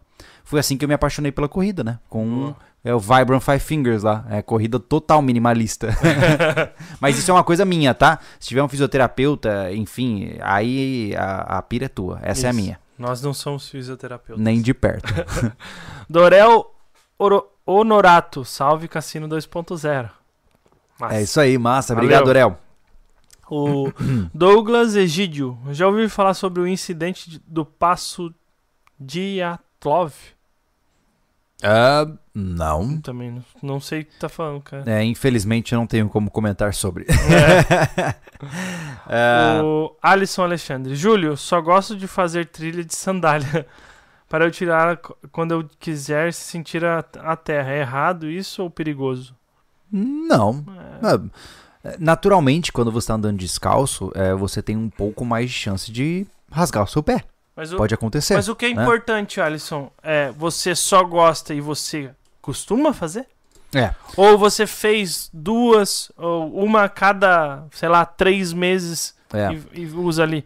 Assim, ó, eu sou um Depende, grande né? defensor de que, do ponto de vista lógico, eu nunca testei essa minha afirmação, mas do ponto de vista lógico, a sandália seja um dos equipamentos mais versáteis que existem. Hoje ela é vexatória em nível é, de moda, né? Você com uma sandália e meia é modo tiozão total, né? Uhum. Mas sejamos honestos. Você vai caminhar num lugar quente, cara.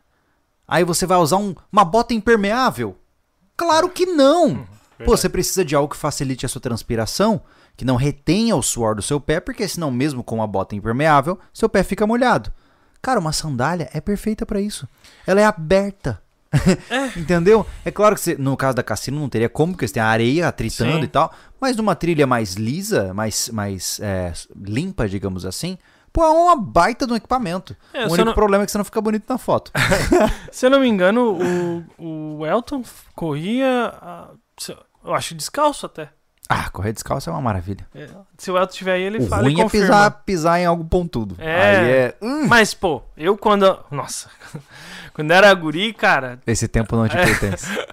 Mas é isso que eu falo, se o cara tá acostumado, pô. Ah, sim. Cria uma casca, né? É, a gente, pô, acho que dobrava prego com o pé, porque de tanta casca que tinha. Porque É. a gente jogava no- na rua de barro descalço. Aham. Não, eu, Então- per- eu percebo quando eu, eu tô completamente zoado com o meu pé. Quando eu tenho que sair do escritório e ir pra minha casa e eu tô sem Aí o chinelo. cara vai assim, É, ele vai. total. Deixa eu ver a explicação aqui do, do... Ah, Safe Room falou assim, ó. Passo de Altrove hum. são montanhistas na, na neve que foram encontrados mutilados e sem língua. E até hoje ninguém sabe o que aconteceu. Caraca, Ok, caraca. Que legal essa história. interessante. Vamos, Não, vamos que- pesquisar que- depois. tem uns comentários Legal do ponto de vista de interesse ao fenômeno. Interessante isso. É. Interessante em relação ao fenômeno. É. Eu sei como é essa sensação de, né? é. É, mas enfim, vamos voltar ao ponto. Olha só. Então, o nosso planejamento é o seguinte, né? Ah, um corpo humano não pode, para longas jornadas, carregar mais do que um terço do seu peso. Idealmente, não pode carregar mais do que 20% do seu peso e com uma mochila apropriada. Né? Então, ah, ah, Thiago, você é o homem da matemática. Tá. Eu estou com 70 quilos Hum, tá? Vamos, vamos, eu vou tentar pegar um peso pra queimar na cassina. Eu quero tentar chegar em 72. Quanto dá 20% disso? Eu sei que você não vai, você vai conseguir fazer de cabeça tá isso? 14, Para. 14,400, é isso? Miguel. Sério que você faz na 72 lata assim? quilos? É, 10, é 20%? é. Eu, eu não, cons eu não Mas consigo. é simples, cara. Não, não, não, não, tu não consegue, não é? Eu juro pra você que na minha cabeça vira magia negra o que você faz. Coloca a vírgula, vírgula pra frente, pô. 10% dá 7,2. Cara, n- 7,2 vezes 2, 14,4. eu não consigo. tipo, realmente parece que você fala outra língua, cara. É impressionante. Mas tá. É, vamos, vamos, vamos, vamos entender um pouco melhor. Tá, Pra que eu pudesse carregar o ideal, eu ficaria nos 15 quilos. exato. E eu vou carregar 25, Uhum. né? Isso dá um terço Você do meu peso? vai passar de um, Vai passar de um terço. eu pouco teria um que ter terço. 75 É. pra ter um terço, né? É. Então perceba que eu já vou começar a jornada mais pesado do que deveria, É né? Porque, como vocês, a gente não comentou aqui, né? Mas a gente não vai se levar só equipamentos de vestimenta, como também de abrigo, Isso. barraca, saco de dormir, isolante térmico, Principalmente né? de filmagem. Pois é, cara. é o que tá esse tomando vai bastante ser... peso. Esse vai ser difícil. Então, assim, ah, nós vamos carregar só comida liofilizada, basicamente, né? Então a gente vai ter aí só basicamente. é, Caraca, só um monte de pacote desidratado para colocar na mochila, né? Mas uma coisa que infelizmente não é feita para trekking são os equipamentos de filmagem, né? É. Então, por exemplo, a nossa câmera, essa mesmo, vai ser uma semelhante a essa que nós vamos levar. Ela, você lembra quanto ela pesa? A gente viu, né? 530? Sem É. bateria. Aí, ó, com bateria vai para quase 700 É, gramas. por aí. Então você imagina que eu tô economizando uma tonelada de peso em cada. Cara, pra você ter uma ideia, é, a minha neura com peso, por ser magro, eu tiro as etiquetas das coisas. é esse o nível de, de neura que eu tenho, tá? É, então, eu tô tomando todos os cuidados, comprando todos os equipamentos mais leves possíveis, aí vem uma câmera com 700 gramas pra me ferrar, né? E Pô. aí você tem um painel solar, você tem power O banks, Power né? Bank é 700 gramas. Um, É verdade. um, a gente comprou um de 30 mil. É isso? 30, 30 mil, mil miliamperes. É, é, E a gente tá testando e realmente tá funcionando o negócio, legal tal. é. Só que é 700 gramas pra poder manter as, a- as então baterias carregadas, né? Eu acredito, Thiago, que cada um de nós vai levar aproximadamente 2 quilos a mais de filmagem, Uhum. provavelmente. É. Então, eu não posso passar dos 25 quilos. Uhum. Acima disso é loucura. Né? Então, eu vou ter que ficar nessa faixa aí. Vamos, eu vou tentar colocar 23 de equipamento mais 2 de filmagem. E a gente né? pode. A gente vai tentar enxugar ao máximo, né, Júlio? Ah, com certeza. É. Tanto que a gente, eu tô quase não levando roupa, eu tô levando pouquíssima roupa, Sim. né? Ah, porque é uma ilusão, né? Isso é uma coisa interessante. É, na cassino não há conforto. Não. Então, não ache que você vai tomar banho. Você vai passar seis dias sem tomar banho. Ah, eu tô montando um cenário de. Pra quem pensa assim, como se fosse o inferno, cara. É saudável. É, eu, eu tô montando isso pra tentar. Por defesa. É capaz de eu me surpreender e tomar na cara assim Aham. feio, mas tô tentando montar o cenário pior possível, cara. Porque eu penso, caramba, vai ter areia no meio das pernas. Não, não, você não tá entendendo. Ah, Desculpa, mulheres, tá? Mas vai ter areia entre a glande e o prepúcio. É esse o nível, tá? E eu digo com propriedade. é impressionante, gente. O que acontece? Porque você tem que fazer suas necessidades, né? E você vai ter que fazer isso é, da forma natural, né? E não interessa, cara. Vai entrar areia em tudo. E aí vem os riscos de assaduras, né? Tanto que, por exemplo, não, não recomendo nunca que o cara leve papel higiênico para cassino. Só lenço umedecido. Por quê? Porque o objetivo do lenço umedecido não é só tirar a, a coisa ruim. É também tirar o máximo de areia que você conseguir. Né? Porque, cara, é, eu lembro... Nossa, eu nunca vou esquecer, cara. De acordar de manhã assim, ó. Eu abri o olho e eu tinha uma remela cristalizada de areia, assim, ó. Dentro da barraca, pô. dentro da barraca. É, meu saco de dormir... Que Sabe assim, incrível. ó. Ah, eu vou dormir. Aí você entra no saco de dormir e você sente aquele. Sabe? Entrando numa lixa. Cara, é muito zoado. Isso é muito zoado. E assim, ah, não, pô, mas juro, mas um pouco de cuidado e você elimina a areia na barraca. Não. Ela entra. Eu acho que a areia da cassina é subatômica. Ela passa por, pela, pelo tecido. Mas pe- pensa no, no, no relato que eu li, cara. Hum. O cara, ele ancorou é, pouco a lona da, da barraca dele. ele tomou um vento, é, que ele, ele acampou entre duas dunas. Aham. Tomou um ventão, cara, levou a lona dele. Meu ele Deus. teve que sair cansado de noite, procurar alguma coisa pesada pra. Isso usou o rolê. Nossa! Isso, o cara deitado na cama, hora- acordar com a barraca sendo Meu levada, Deus, cara. dá vontade de se encolher numa posição fetal e ficar Total. ali. É. Por isso que a gente tá, tá doído, cara. Pô, a gente vai ter que usar spec é, de alumínio, é isso, né? É, na verdade a gente tem specs de duralumínio, Isso. né? Só que a gente não vai poder levá-los, porque eles são muito curtos. Muito gente- curtos e não dá pra specs- na areia, né? É, a gente precisa de specs longos, então eu vou buscar provavelmente specs na casa dos seus 30 centímetros. Uhum. Porque aí você crava fundo mesmo, E é né? caro aquilo ali. O quê? Meu Deus. Quanto é que é? Acho que é 4 specs, cento- 150 reais, eu acho. Não dá, cara. E a gente precisa de 8 cada um. No mínimo, né? É. Pra andar com o mínimo de ancoragem. É, Porque a, a barraca pra vento, né? Que a a gente vai com a micra, né? sim. É, tem, eu acho que seis pontos, né? É. Cada barraca de ancoragem, tu imagina? Levar 12, não dá. É. É, é, é muito dinheiro. O, o Thiago vai estar com a Micra Isso. da Aztec e eu vou estar com a Micra Survivor, que É. foi a, a infame barraca que nós fizemos juntos com a Náutica, né, com a Aztec, é. que vendeu uma tonelada, ficou incrível e nunca mais foi refeita. Nunca mais. Eu acho que essa é a última que está É. à vista, pelo menos. Meu Claro que deve ter gente, muita gente que comprou e tá guardada, né? Assim, Mas essa é a última volta e meia é. aparece alguém no Instagram perguntando da, da da barraca. Mika Survivor. É. Eu, eu, sinceramente, eu, eu- isso eu digo como uma crítica, assim, não é hatezinho nem nada, mas eu acho que a Náutica é uma burra, cara, por não, não abraçar uma oportunidade como essa. Porque eu sei que eles são gigantes, eles são, né, tem uma série de braços e tal, mas caraca, mano, a gente fez um excelente sucesso. Eu lembro que a gente trouxe 300 barracas e vendeu em um ano, Zerou. cara. Cara, um ano pra vender 300 barracas acima de, na época acho que eram 800 reais. Pô, era uma, é, era uma barraca top. Bara- Né? bastante. E aí os caras sumiram. É, não quero mais fa- fazer nada. Ô, cara. Ô, Júnior, continua assim, cara. O que, que tá o rolando? Thiago não vai aguentar, vai ter que ir para o hotel quando desligar a câmera pra dormir. Eu adoro isso. Me É. irrita, porque daí eu termino mesmo em dois dias aquilo lá. né? O meu único receio em relação ao Thiago é que ele morre É. e eu vou ter que levar ele até o fim, porque senão ele me mata depois de alguma Exato. forma, tipo o corvo, Exato. tá ligado? É, eu, tenho, eu falo assim, que eu, eu sou um cara difícil de lidar um pouco. Um pouco. Né? E É. o Júlio teve Bem a experiência que ele fez sozinho e ferrado, né? Uhum. Aí eu disse pra Kellen dela, ela disse: "É, agora tu vai, a Kellen falou isso. Agora tu vai com ele, né? E ele vai de- te- desejar ter ido sozinho de novo. É, o Thiago é um ser especial, como eu disse. Se vocês não conhecem o Thiago, como que é o nome do teu vídeo lá da ODR, cara? Você lembra? Um vídeo, nome eu não lembro. Cara, vai na playlist da ODR número 1, o Thiago é um dos finalistas. É, é um ser diferenciado, basicamente. É, vamos lá, que mais? O que nós temos aí? Vamos ver Pix, vamos ver se tem alguma coisa sobre Pix. Vamos, Ah, vamos. vamos lá. Enquanto você tá checando o Pix, eu vou rapidamente lembrá-los para nos ajudar nessa jornada, tá? Porque essa jornada ela praticamente não tem nenhum patrocínio. Ah, a gente tá buscando só por cobrir os custos da jornada, né? Quanto que a gente, abrindo o jogo mesmo, quanto que a gente já gastou para fazer cassino, Thiago? Você lembra? Já gastou? É. Foi mais de 8 mil reais.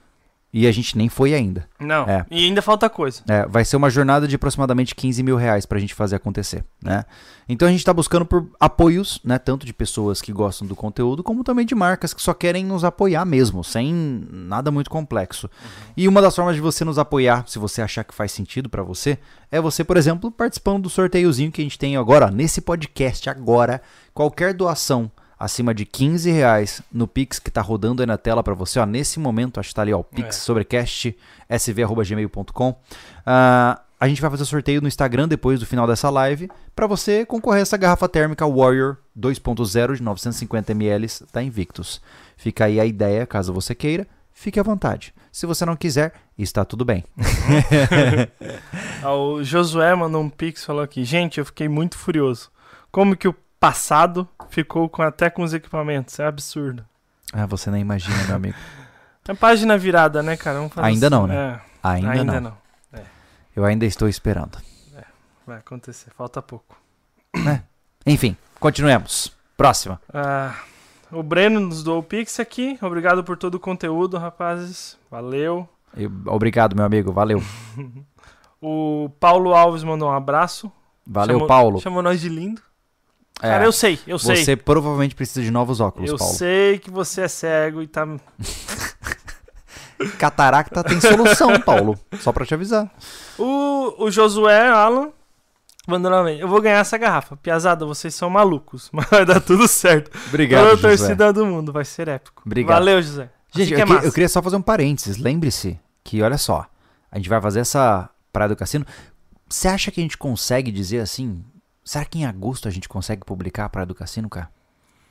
Ô, rapaz, tu vai falar pra mim, eu vou começar a, te cobrar, porque vem que vai, vai editar vai ser Não, sabe por quê? Olha só que massa, cara. Se a gente publicasse. legal. Se a gente publica. Olha só, a gente vai ter Expedição Cassino 2.0 em agosto, saindo no canal, Uhum. publicada no canal. E quem sabe em novembro já sai a ODR 3.0. Então nós vamos ter dois grandes projetos gigantescos ainda esse ano pro pessoal acompanhar. Isso é demais, né? Eu posso perder alguns neurônios, um pouco de massa cinzenta no processo. Menos, mas acho que. menos anos de vida. Hum, Ah, mas é. com o histórico familiar, tu vai- vai viver aí 180 anos. Exatamente, então tipo, vai pra 160, tá bom. 160, tá Ainda ótimo. dá pra queimar mais um pouco. Legal, o Júlio, o Júlio com 400 anos no, no mercado, ele achou ruim. Mas com 150 no mercado, isso é legal, hein, cara? Não, não vai. Vai, Não vai vai acontecer. massa. É por isso que eu digo, tenha muitos filhos. O Carlos Magno, uma vez eu sugeri, eu não sei a pronúncia, um travôs, um travois, não sei, Ah, travôs, Ah, um trolei, com dois L, Um trolley. final, trolley, bushcraft, que inclusive dá pra fazer com bastões de caminhada. Já pensaram em usar pra reduzir o peso? Sabe já, que é isso? ah, Explica então. ah, basicamente, é, eu não sei se é exatamente isso que ele tá falando nos critérios que eu conheço, mas é Uhum. basicamente um carrinho que você prende a sua cintura pra você poder caminhar. um trolley. Ah, tá. Trolley é um carrinho de mão grudado na tua cintura. Uhum. Ah, eu vejo que existem pessoas que fazem travessias assim, né? Mas a princípio eu queria fazer no modo tradicional, né? Como a gente já tem os equipamentos Uhum. é, e eu já mostrei que era possível fazer assim, a gente vai fazer assim. Só que, quem sabe no futuro, né? Nós temos um planejamento ultra audacioso para o futuro. Né?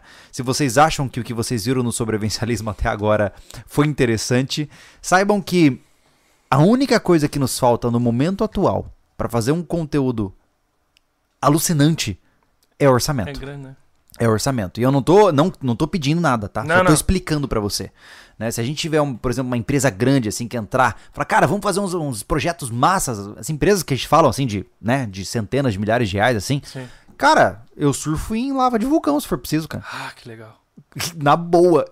Criatividade é infinita, tá ligado? Pena que o dinheiro não. É, esse é o problema, é isso que É. trava a gente. É. Mas é o que a gente prometeu, né, Júlio? Ah, falar bem. Volta lá atrás, quando a gente lançou o portal, falou. Gente, o YouTube vai ser cada vez conteúdo mais, Mais top. top, É. É, Pelo massa menos porque- ah, mais dedicação nossa em produção. Eu acho massa porque eu vejo que algum ainda existe um ou outro comentário. Ah, os caras vão focar no portal deles. Hum. Sim, vamos focar no portal. Sim. E vamos continuar focando ainda mais no YouTube. É. E as provas estão aí. Por isso que ninguém faz nada sozinho. Equipe é tudo. Exatamente, exatamente.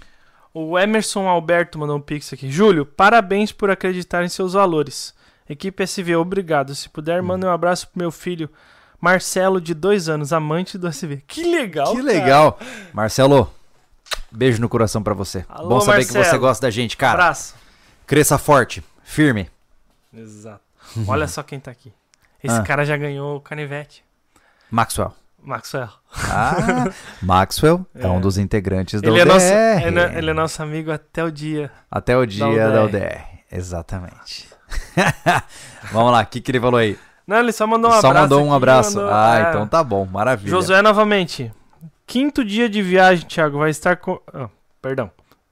Quinto dia de viagem, Thiago vai estar comendo enlatados e temperando com o spray de defesa. Júlio cantarolando funk pra espancar, espantar o tédio. Meu Deus. O problema é que você não pode nem cantar, porque aí você gasta saliva, fica com Pois é. sede, não tem água, entendeu? E da onde vai sair enlatados? Ai, meu Deus. Vamos ver que tem mais. Ó, a Dayana Alves Moraes. Fala, Obrigado. Dayana, tudo Vocês bem? são ótimos. Obrigado, Dayana. Você também é Somos ótima mais por ou ajudar. menos. Muito obrigado por acreditar na gente. Uhum.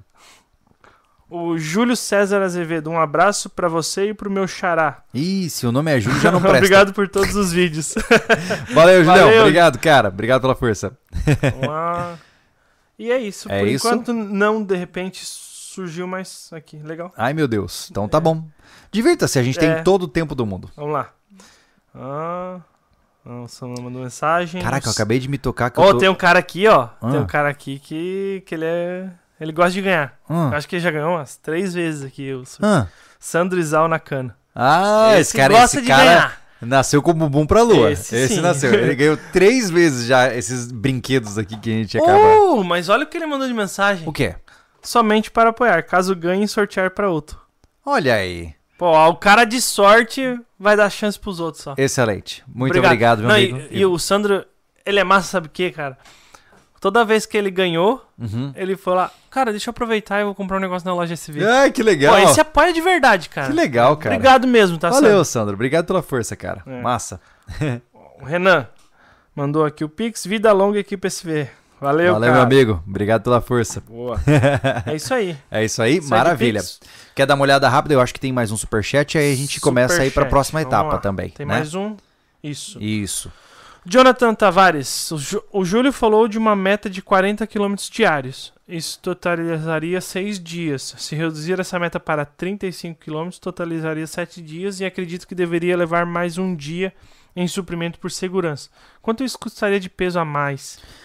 Ah, a no- o nosso objetivo é levar é, aproximadamente sete dias de comida em abundância, oito dias de comida racionada, tá? Por quê? Porque existe uma matemática, é, eu acho engraçado, tem um negócio que, como que funciona? Eu não vou lembrar agora o, o termo específico, tá? Mas quando você está projetando um foguete, você não tem como levar tanto combustível porque chega uma hora que a quantidade de combustível não supera a força do motor. Uhum. Então você entra num desbalanceio da equação. Então, se eu levar comida para 15 dias, eu não consigo fazer em 15 dias, porque eu tô tão pesado que no terceiro dia eu vou demorar mais 20 para terminar. a, a equação se inverte. Então você tem que achar um meio do caminho, né? Ah, eu acredito, cara, que com base no que nós estamos treinando, e a gente tem que falar do nosso treinamento também, né? Uhum. É, eu sinto que a gente pode, com certa tranquilidade, se o tempo permitir, claro que em tempestade, com vento forte, se tiver ressaca do mar não prevista ou coisa do tipo, a gente vai ter dificuldades, né? Uhum. Ah, mas eu acho que é plausível 40 km por dia, né? Claro que podemos nos surpreender, É. né? E se a gente cair para 30 km, é aquela coisa. Pode ser que em um dia a gente faça 20 e a gente se arrebente inteiro. Então, eu tô, tava conversando com o Thiago que a ideia é levar suprimentos para, se for necessário, em um dia a gente tira folga. Passar o dia inteiro acampado, descansando. Se for necessário. Sim. Né? Então, é claro que isso vai exigir um pouco de né, dobrar a nossa logística, mas saiba que independente do que a gente leva para comer, você sempre está em perda calórica. Sempre. Sempre. Porque, é olha o que só, a gente calculou ali. numa- cada, é, cada refeição tem 400 calorias. Por aí. É, é uma média, né? É, vamos botar três, refei Calorizada. três refeições grandes por dia, certo? Uhum. Então são 1.200 calorias por dia. Sim. Pra você andar 40 quilômetros, você já percebeu que você vai gastar aproximadamente 3 a 4 mil calorias no dia. Uhum. Então, todos os dias, você fica num, déficit, num déficit de 3 mil calorias, Sim. aproximadamente. É, A gente vai no modo sobrevivência mesmo, É. né, cara? Então entenda que a cada dia que passa, você está com menos energia. Uhum. E isso vai se. É tipo juros compostos, tá ligado? vai se somando, entendeu? Então a estratégia para a criação de um cardápio para uma expedição dessa é muito complicada. Tanto que a gente está fazendo um esforço a mais, o que, que a gente fez? A comida que eu levei da última vez, ela não, não é mais vendida. A Leo Foods sumiu do mercado. Eu não sei para onde os caras foram, não sei se existem ainda. E agora a gente encontrou a tal da Leo Nutri, né? E o Nutri. É, que a gente viu, inclusive, com um dos caras que vão apoiar a expedição. Foi É engraçada essa né? história, Isso né? é legal, cara. Eu fui no Mercado Livre e procurei é, rações liofilizadas. Aí eu encontrei essa Lionutri. E eu pedi lá uma quantidade de rações, né? E quando eu fechei a compra, mais um- algumas horas depois, o cara mandou mensagem pro celular, né? Exato. da- Assim, tu não vê direito o nome da loja, tu vê só o. É, no Mercado Livre é difícil É, ver isso, tu né? vê só o histórico deles, se eles são bons e tal, né? Isso, e aí isso, tu isso. compra. Aí eu recebo um WhatsApp no. Vou no- pegar mais um, tá? Tá. Eu recebo no- um- uma mensagem no WhatsApp da loja. Tá lá que é. Olha, eu sou da Life Outdoors. é, eu tenho uma loja no Mercado Livre e tá aqui uma, um pedido em nome de Família Lobo e nome do grande Júlio Lobo. Ele falou.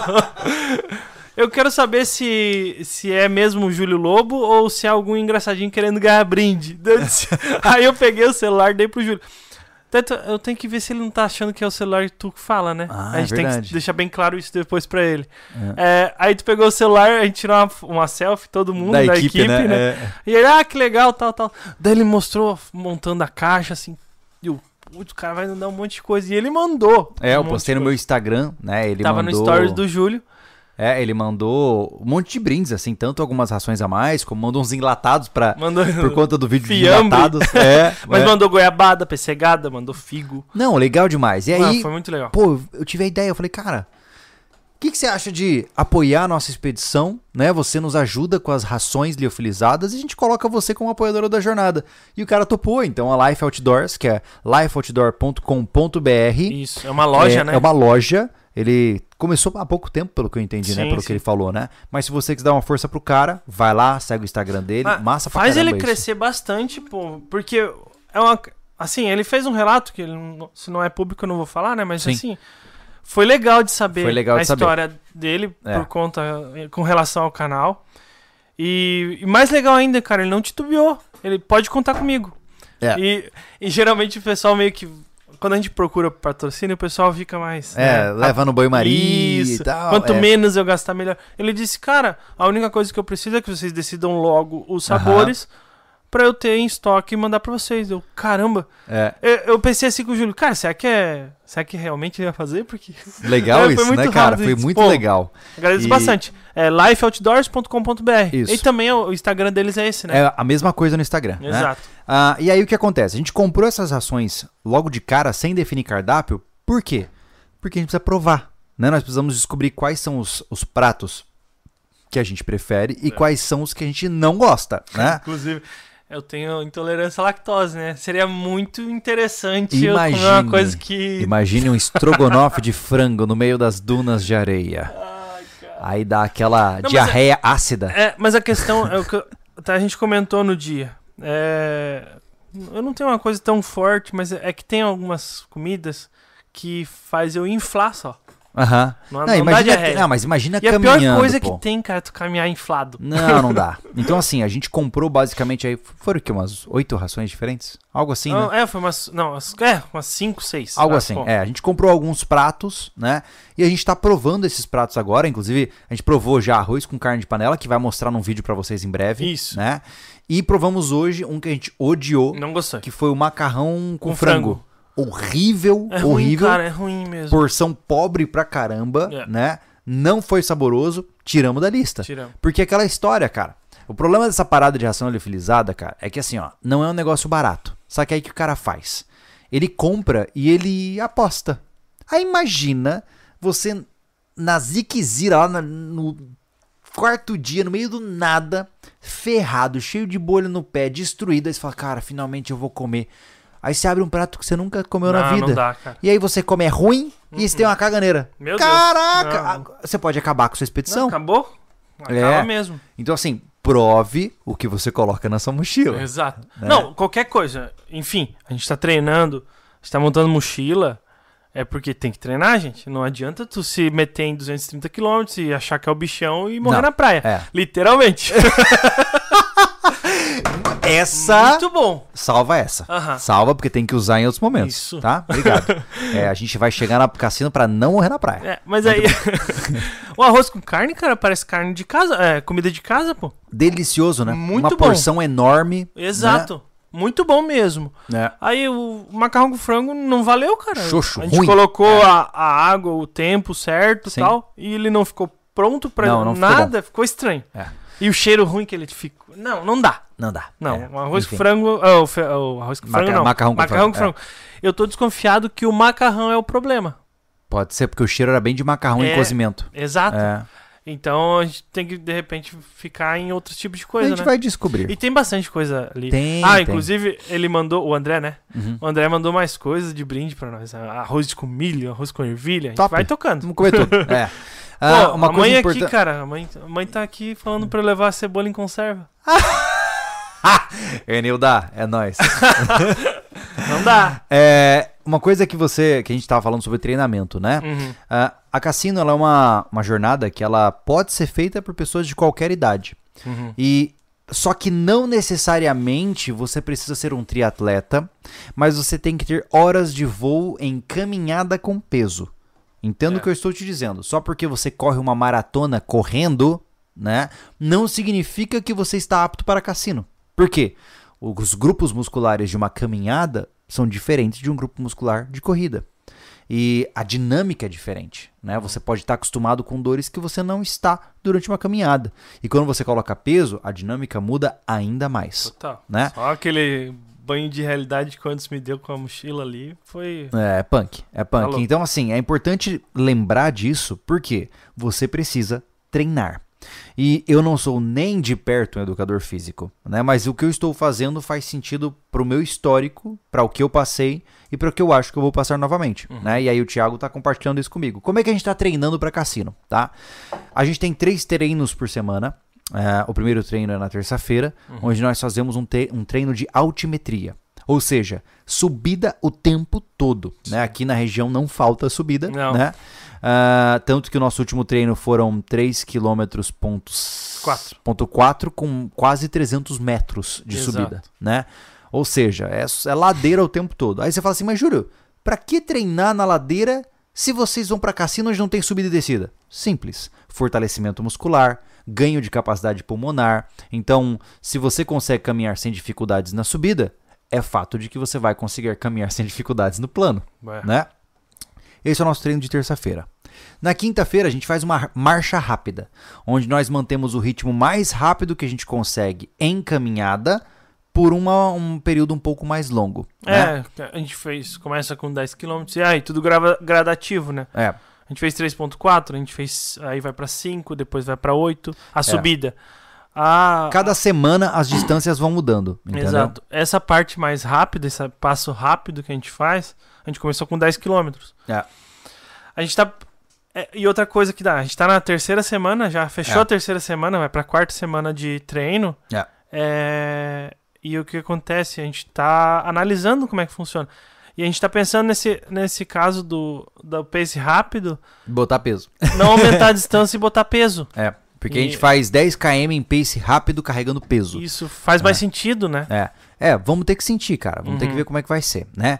E por fim, o último treino da semana, aos sábados, é o treino longo, né? Onde nós Isso. vamos fazer o treino mochilado, com a mochila da, ca- da cassino mesmo, né?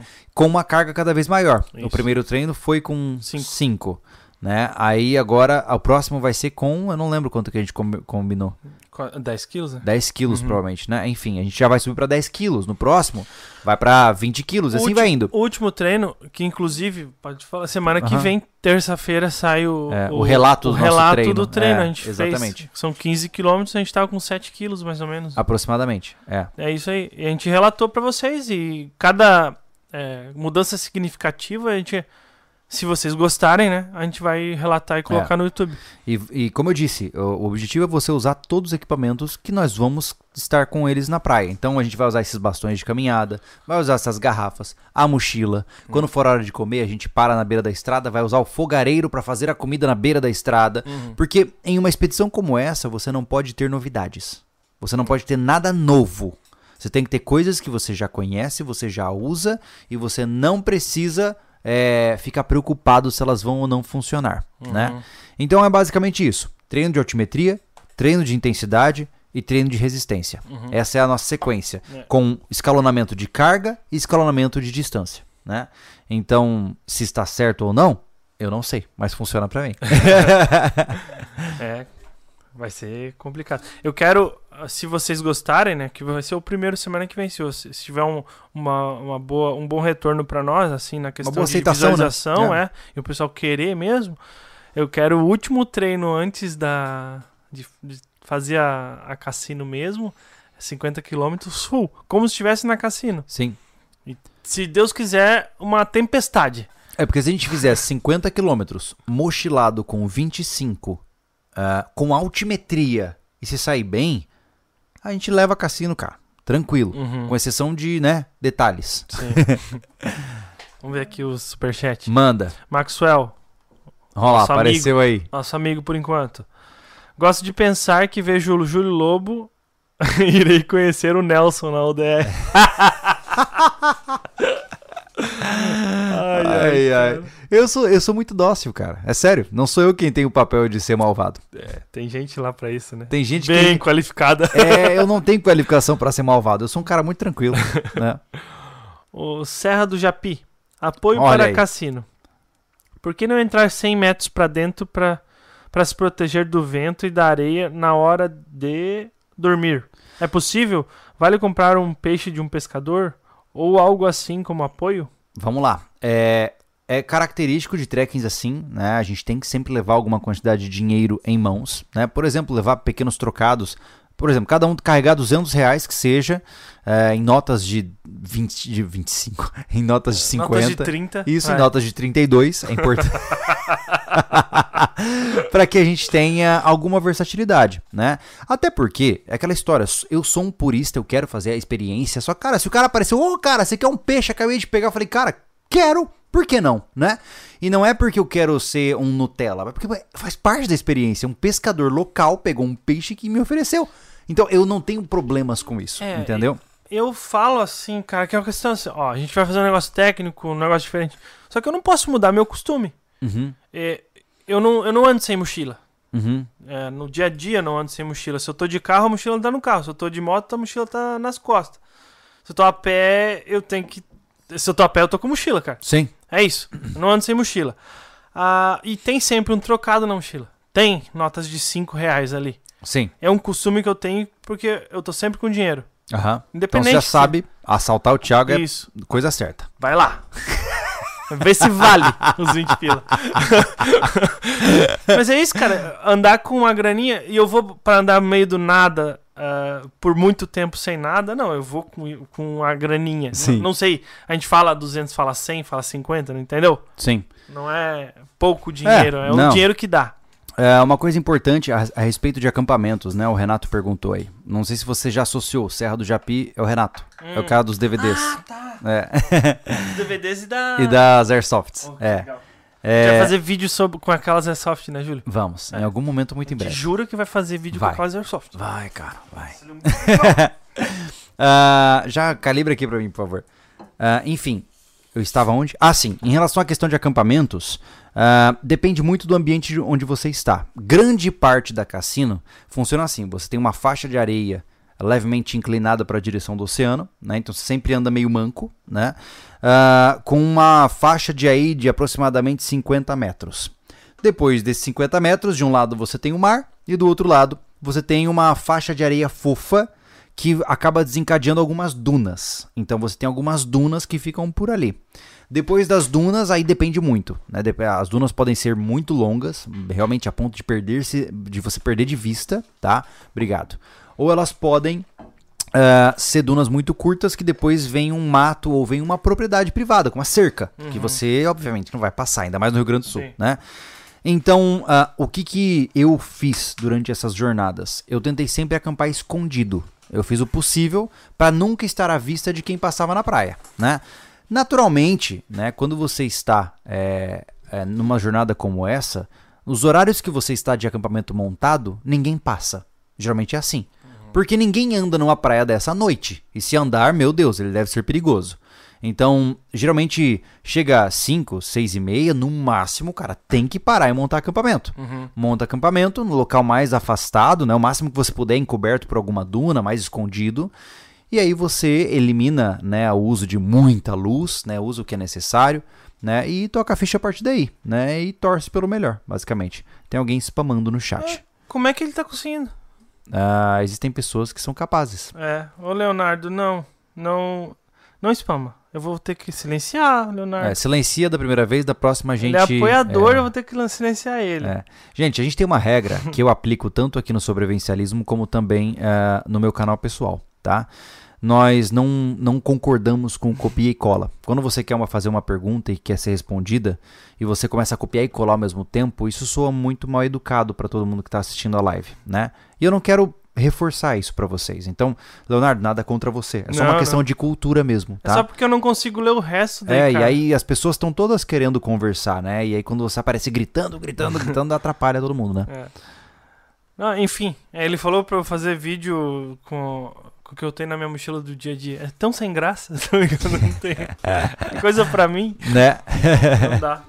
Vamos ler aqui o Thiago Facchini. Tudo bem? Moro em Perth, Austrália. Há mais de 10 anos, cidade próxima de onde foi gravado Mad Max. Oh! São 420 quilômetros quadrados de deserto. Já pensaram em, em uma aventura? Ô, meu amigo, não faz a gente sonhar. Não fala assim, não, Para, filho. Não- para. Filho, você não sabe o que você tá fazendo. Como é que é o nome desse deserto? Fala pra. Ó, eu esqueci o deserto. Vai lá.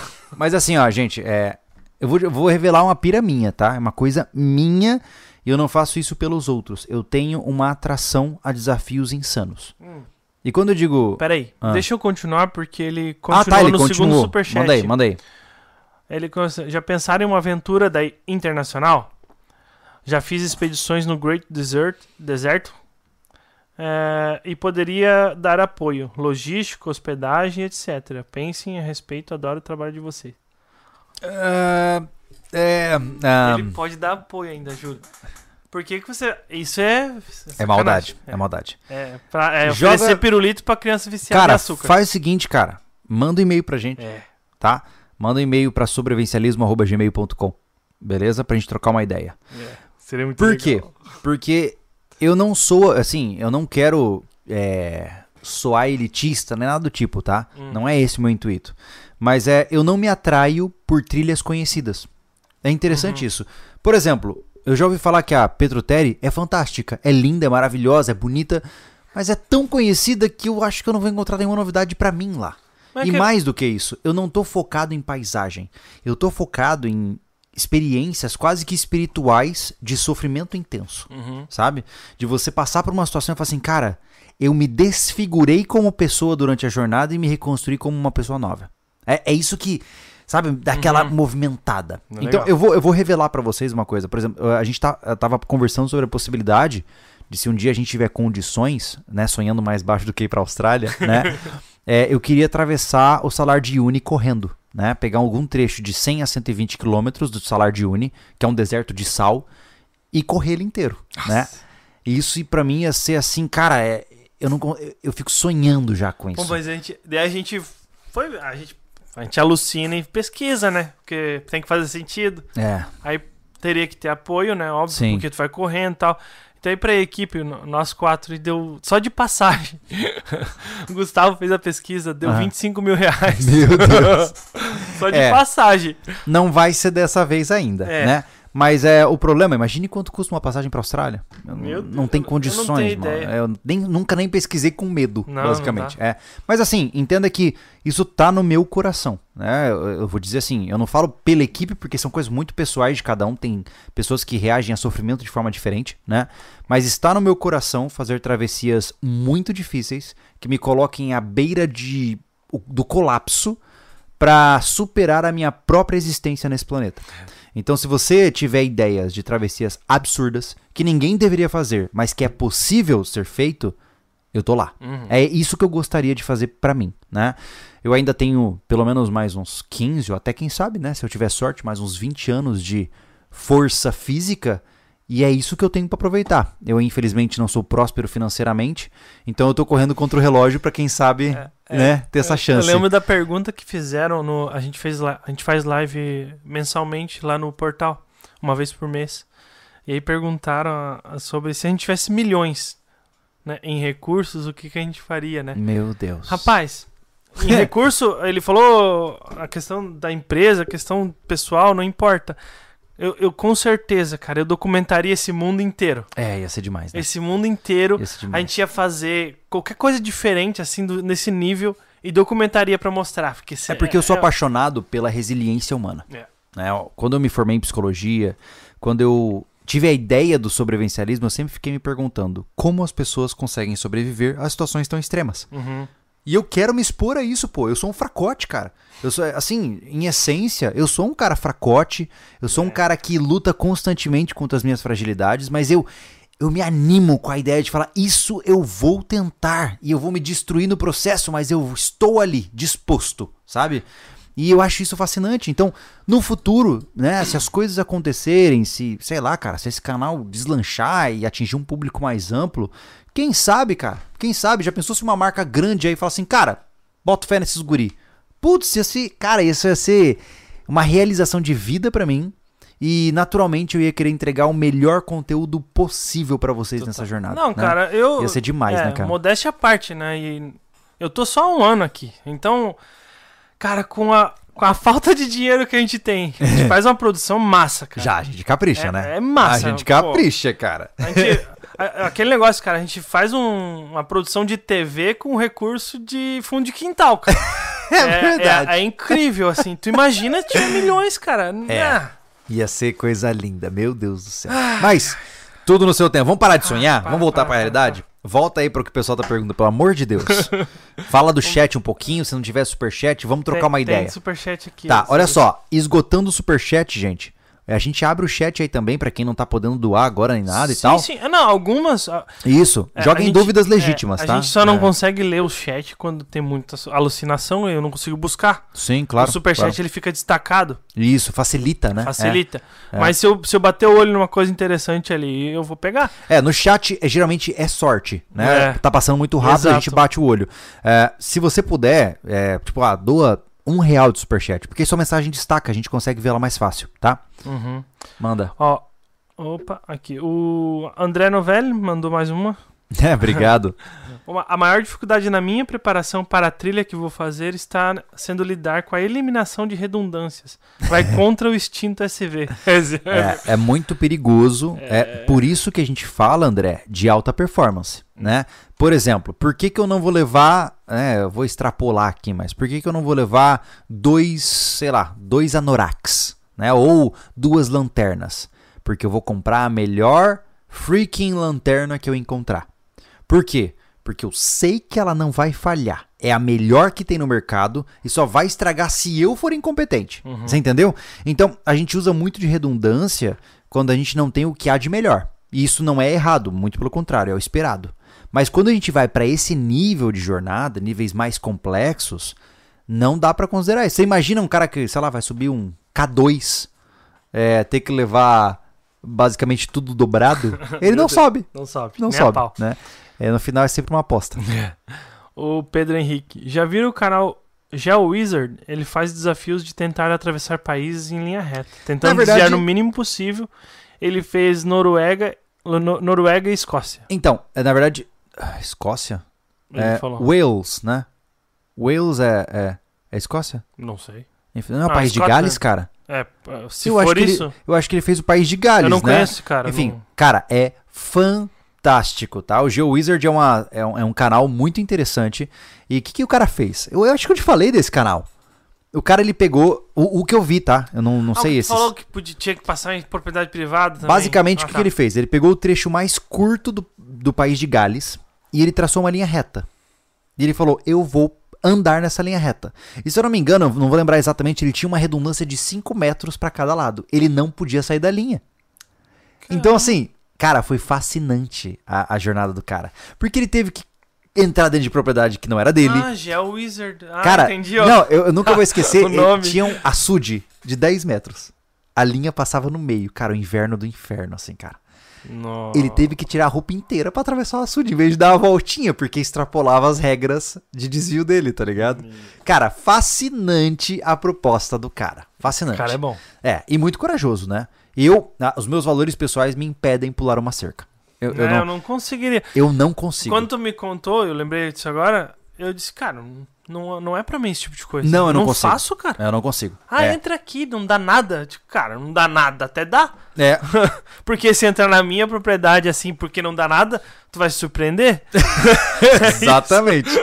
então, assim, eu não. Não. É, Não. Cara, é, é impressionante. Quer, quer parar o Júlio, bota uma cerca na frente dele. Eu sou É. tipo uma vaca. um fio. Isso, botou uma cerca. Ele... Hum, é, vou pro outro lado. Propriedade- privada é sagrado pra É, mim. Total. o Dorel Ono- Honorato, novamente. Mesmo sabendo dos perrengues depois da live, a Cassino foi um vídeo que gostei demais. ah, tá. Ele viu a sim, live sim, do- sim, sim. Isso. Pelo menos uma vez ao mês eu assisto essa aventura. Virou tradição. Meu Deus, legal. uma vez ao mês, Dorel. Caramba. Caraca, a gente vai fazer de novo, vai fazer bem mais legal pra você assistir a versão certa. Isso. Combinado? O que, que foi? O que que isso? Olha só, cara, quem tá aqui no chat. Anderson Machado sobrevivencialismo. É sério que ele tá. Cheguei à conclusão que essa mesa não fica tão bonita sem mim. Saudade de você e seu caco. Partiu atravessar essa praia. Partiu atravessar essa praia. Olha só. É verdade, Anderson Machado. É verdade. Até porque dos, dos três da equipe, você é o mais ajeitadinho, amigão. É. Ó, Ai, ai. cadê? Thiago, te mandei mensagem. Ah, Samurai, vou ver depois então. Ah. E aí, atualizou tudo de uma vez. Ótimo. Aí o Anderson tá falando com o pessoal, né? Então não tem como eu entender. Não tem Porque problema. tem muita mensagem. Ele, o Samurai Sam mandou um superchat sem falar nada, mas daí eu vi o chat dele ali. Beleza, obrigado, Samurai. Sempre presente aí, cara. Ah, o- Massa. Tá aqui o, o Lots of Music PT. Uhum.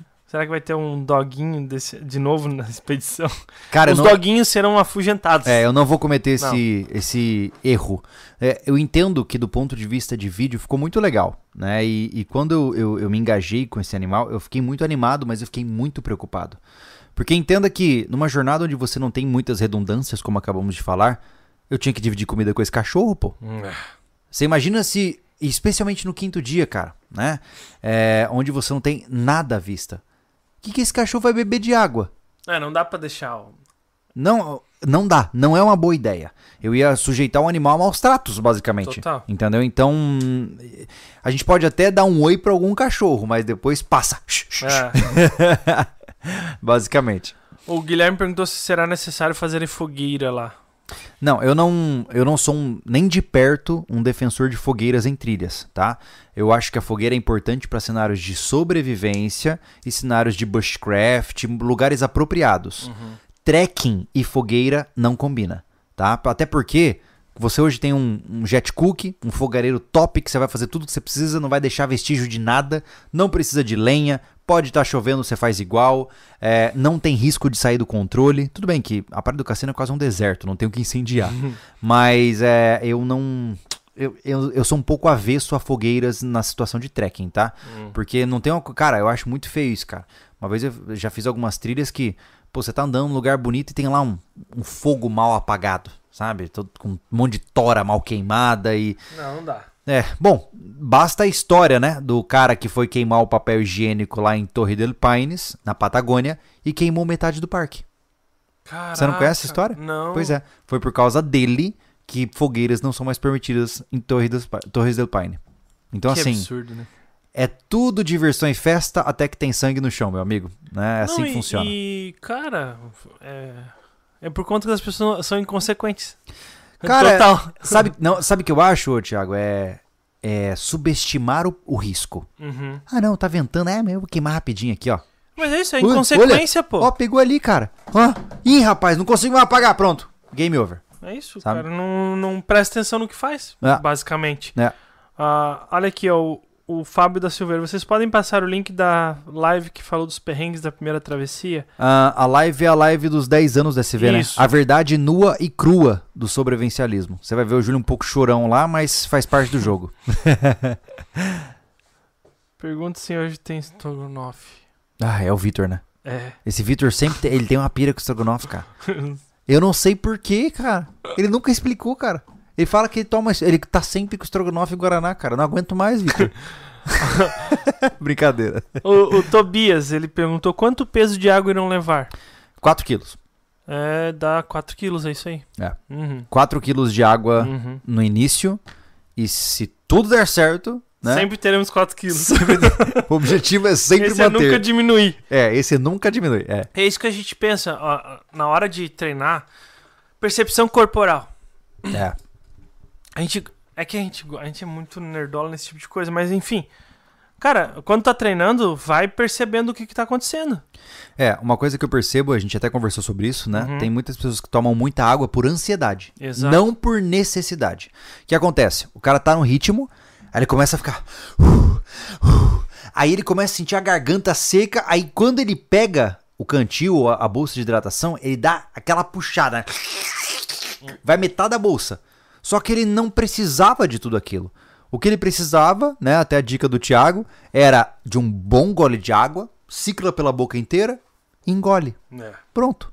60, 100 ml no máximo, o cara quitava toda a sede dele, né? Mas o cara tava que nem um aspirador de pó, basicamente. Então, é, o, o- o uso de água, ele é também muito emocional. Ele tá muito ligado a peso, né, densidade do corpo, quantidade de gordura, enfim, não vou nem entrar nisso, mas ah, eu acho que o principal impacto é, com certeza, emocional, especificamente ansioso. O cara se sente ansioso por sentir o. Ah, eu tô suando, eu tô sem ar, e aí ele vai tomar muita água pra parar tudo isso, quando na verdade é, ele não precisa. né? E aí o cara se ferra, basicamente. É aquele negócio, cara. Só faz xixi quando tá com vontade de fazer xixi. É. Só tomar água quando tá com sede.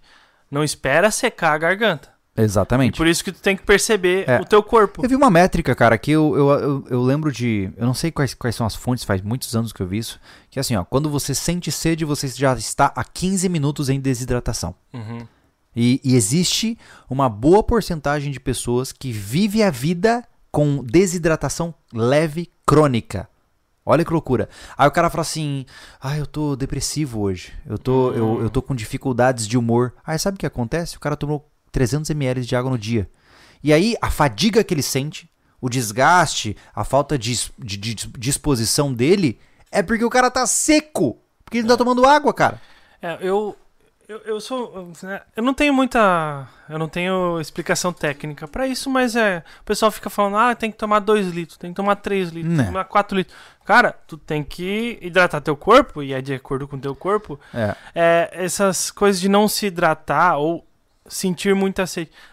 Tu tem, é, o pessoal se esquece de, de conhecer a si mesmo, né? É verdade. É, tanto mentalmente quanto fisicamente. E É. aí vai pra esse negócio, e aí tem aplicativo pra tomar água. e- Não, eu entendo, eu entendo a necessidade, É né? É, eu, eu sou um cara que eu tenho duas métricas diferentes pra é, quando eu estou no meu dia a dia, a minha métrica pra hidratação é a urina, Hum, né? Eu sei que não é um fator determini- determinista, mas no meu corpo é. hum. Quando eu estou bem hidratado, urina clara. Quando não estou hidratado, aquela urina amarela, né? É. Ou seja, é a minha métrica. É, é um dos fatores, mas pra ti serve. Sim, assim, É. é- entenda que é um, é um indício. Sim, sim. Entendeu? Não é um Uhum. fator determinante, né? Quando eu estou correndo, eu sempre estou me perguntando qual foi a última vez que eu urinei. E- é verdade. É? E outra, é, eu começo a sentir a minha face pesada. Eu não consigo explicar. Eu não sei explicar a lógica. Porque- É, parece que eu sinto assim, ó. Sabe? Parece que suga a cara e você sente o peso da sua face. Opa, tô com um olhar fundo. Significa que eu preciso ou comer ou me hidratar. Tanto que, por exemplo, se você for fazer a Death Valley ou a Bad Water, inclusive recomendo que assistam no Netflix o documentário sobre a Bad Water, uma das mais terríveis ultramaratonas do mundo. Se eu não me engano, a partir dos 75 quilômetros, você é obrigado a correr com um coach do seu lado. Um coach, um, um coach runner também. Hum. Por quê? Sabe qual é o papel desse coach? Definir o seu pace e te perguntar: você comeu? Você bebeu? Como é, quando foi que você urinou? Você já teve desinteria? Por quê? Porque você é incapaz de pensar nisso. Caramba. Em um de... é, Pô, Dead Valley tem 300 km de corrida. Então, em um determinado momento, você não pensa mais nisso. Você só vai. E alguém tem que cuidar disso pra você, né? Então, saiba que exige um pensamento consciente mesmo pra manutenção do físico, né? Não tem jeito. Uhum. Ó, aqui vou ler o Pix, depois tem Tá. uma pergunta do Anderson ali. Tá, vai, manda, manda. O Bruno Fernandes mandou aqui, vocês são top demais, sou, sou aqui de São José e vou ganhar essa garrafa. Ah, valeu, Bruno. Legal, cara. O, o Anderson perguntou aqui, rapazes, uma pergunta pra vocês. Tu quer ir no banheiro? É, eu tô precisando. Então vá no banheiro, eu leio os Pix. Espero. Ótimo. O Anderson, já vou ler tua pergunta. Anderson, você já fica o dia inteiro aqui com a gente, cara. Pera aí. Eu rapidão. vou lendo os Pix aqui, tá? Vamos ver se o. Aqui. O. Ah. Johannes Silva. Não seria viável para carregar, arrastar os equipamentos de filmagem, criar uma espécie de trenó? Poderia amarrar a cintura e arrastar. É, mas é que não é o nosso objetivo. Existe gente que faz esse tipo de coisa com esses carrinhos. né? Eu- não sei exatamente o nome, eu acho que é o que o rapaz é, comentou aqui, que a gente tem um nome estranho, né? Mas o nosso objetivo é carregar nas costas mesmo, né? Com mochila e tal. É o que a gente tem um pouco de experiência, né? Pra fazer. E aí vamos, vamos tocar isso, né? Vamos pegar aí 20, 25 quilos nas costas e é autossuficiente. Em outro tipo de, de aventura, pode ser que seja melhor um, esse trenozinho. A gente vai ter que analisar, mas por enquanto a escolha da Cassino. ah, por enquanto não. A escolha da Cassino especificamente será a mochila nas costas. Exatamente aquela ali é do Júlio. A minha tá na minha casa e os meus equipamentos eu vou levar também. Co- aprender a montar a mochila, que é outra coisa que, que é determinante para a expedição. Vamos ler aqui o do Rodrigo. Rodrigo de Oliveira. No inverno predomina o vento minuano em sentido sudoeste, diretamente da Antártica. O, senti o sentido Chu- Chuí, Rio Grande, é o menos desafiador. Um abraço. É, então, eu fico. é, eu vou conversar ainda com o Júlio isso aí. É, claro que o é contra o vento, pode piorar as coisas, só que quando o cara fala menos desafiador, eu já fico meio brochado. Entendeu? Por mais que eu não tenha noção do que seja cassino, tá? Mas uh, o Ah. cara fala, ele fala, eu não sei se tu ouviu o comentário Ouvi dele, parcialmente. que o vento minuano ele é sentido sudoeste, Uhum. dire- diretamente da Antártica. Sentido Chuí, Rio Grande é o menos desafiador. Eu já É, não quero mais. Eu, eu sinto em... eu sinto em meu coração que nós vamos seguir o roteiro tradicional. É. É. Agora o que o Anderson mandou aí? Vamos perguntar. Ah, o Anderson, uma pergunta pra vocês.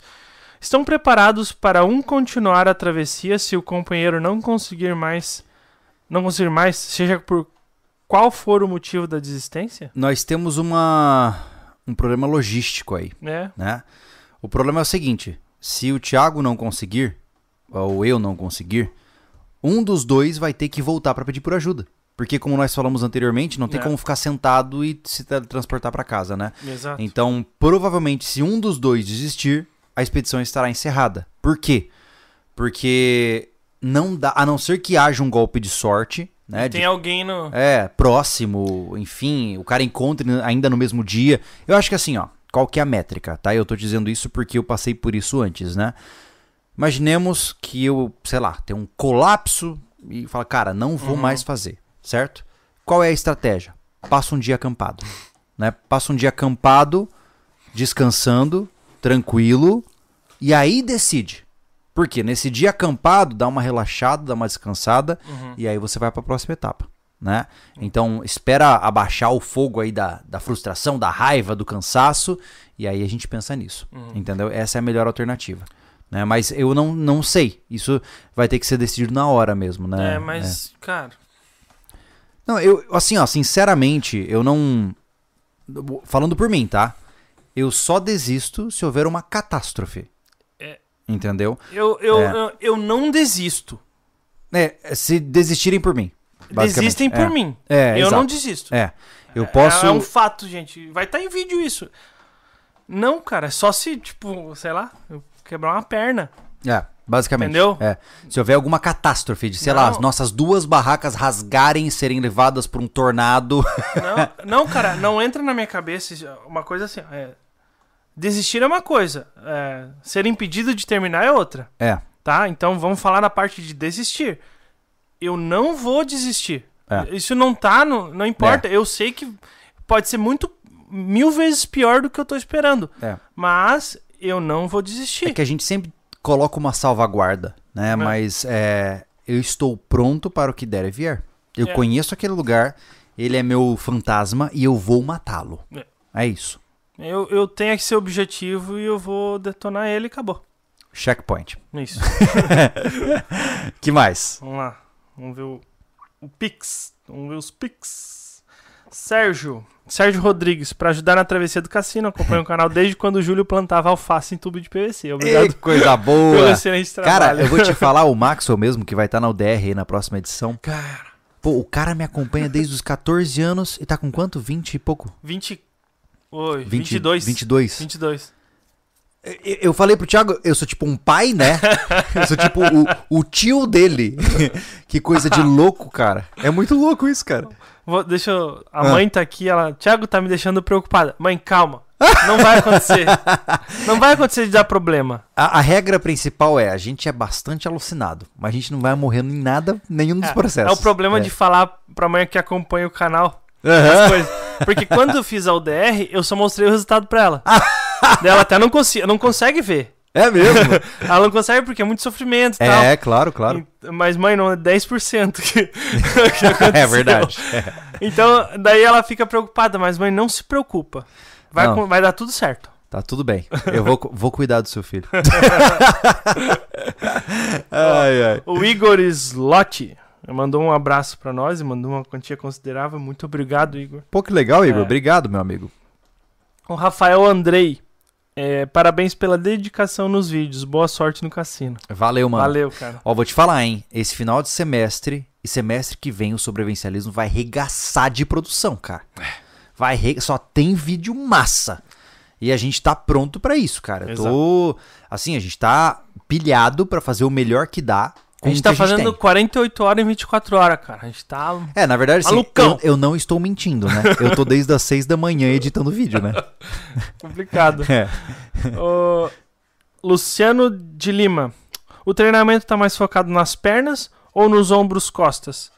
Por Ah. enquanto a gente tá nas pernas, mas é, é- são essas duas partes, né? É, uma, da- uma das coisas complicadas de você treinar o core, né? Ou seja, essa, a base ali do, do tronco como um todo, é que exige muita, é, muita instrumentação ou um funcional em casa, né? Só que o funcional em casa nunca é lá dos melhores, mas a gente não tem orçamento para um personal trainer.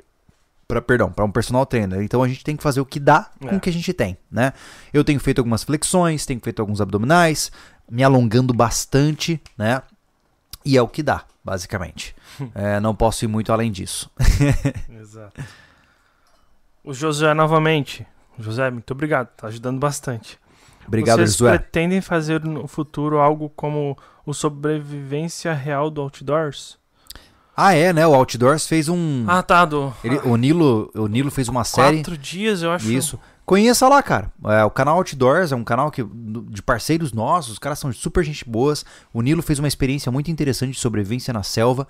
Vai lá conferir, né? Ele, ele, ele teve que migrar de um canal grande para um canal pequeno por uma série de fatores. Uhum. E ele hoje tem buscado por voltar a, a, a viver de- desse conteúdo. E foi bem né? essa, essa, essa série dele lá, né? Foi muito bem, É. cara. Foi muito bem. Eu só não consegui ver ela toda ainda. É como eu mas- falei, mano, bota aquele cara no mato que o povo gosta, é É impressionante. é.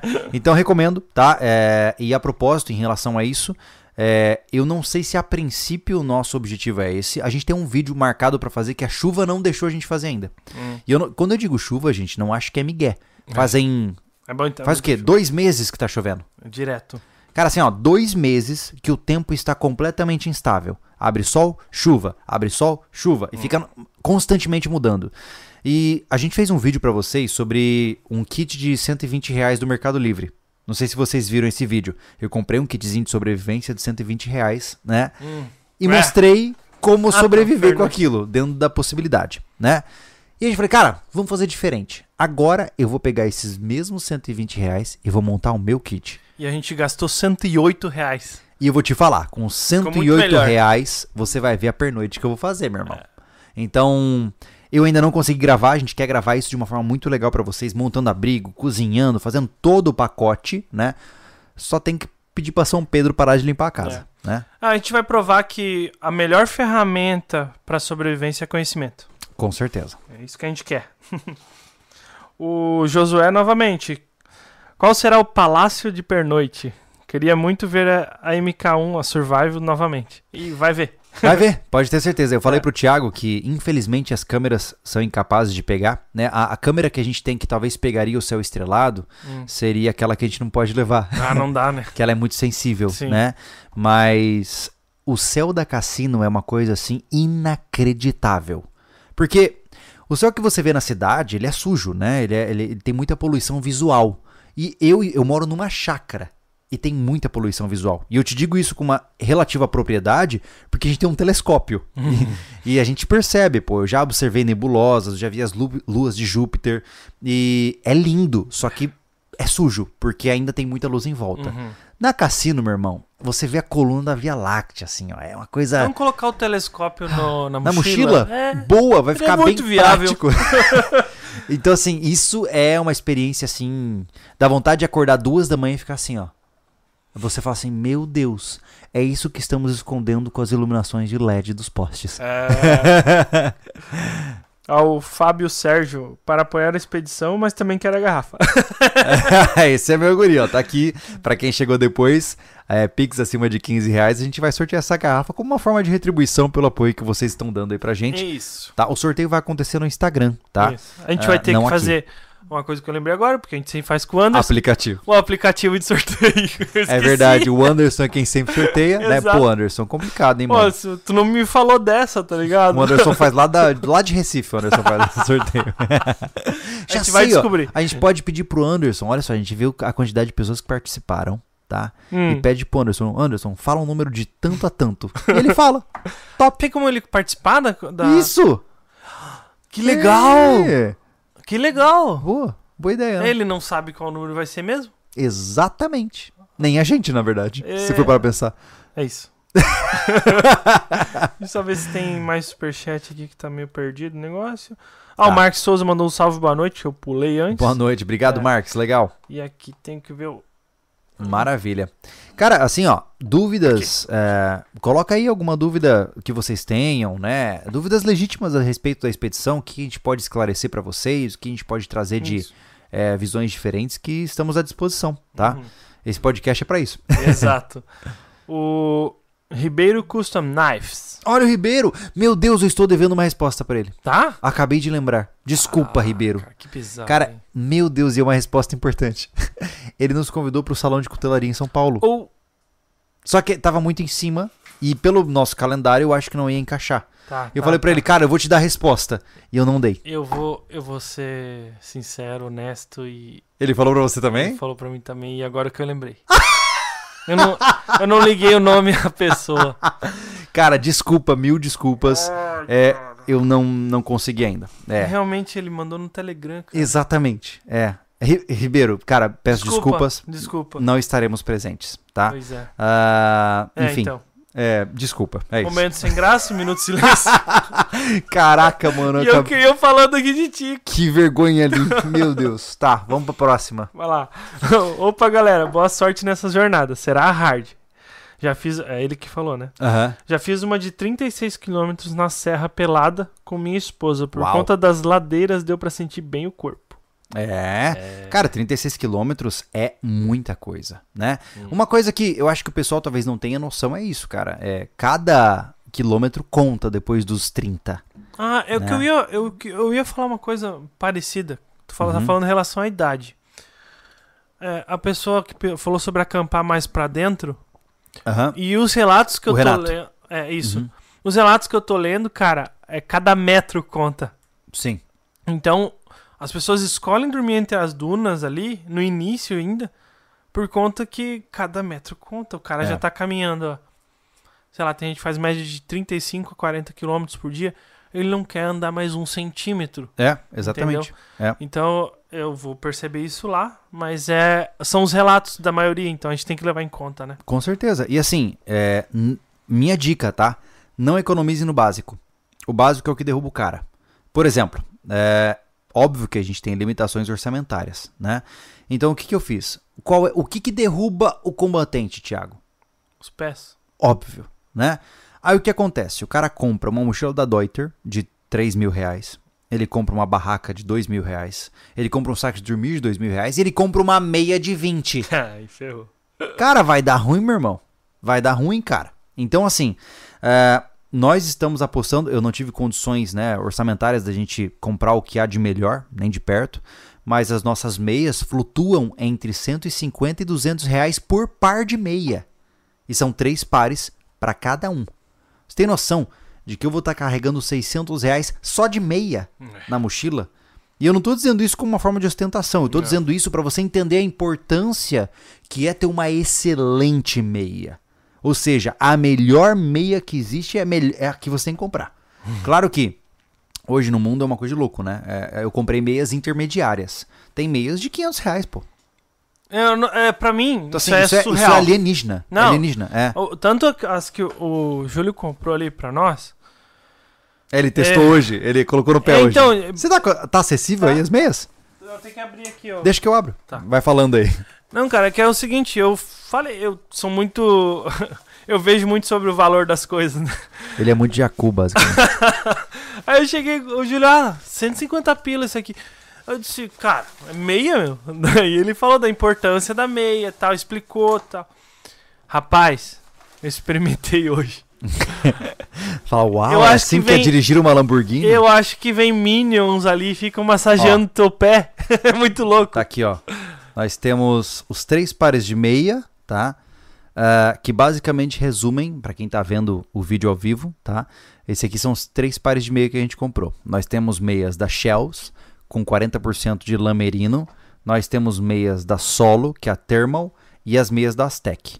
Ah, eu comprei três meias diferentes porque os pés reagem de forma diferente, em dias diferentes, em condições diferentes e em pessoas diferentes.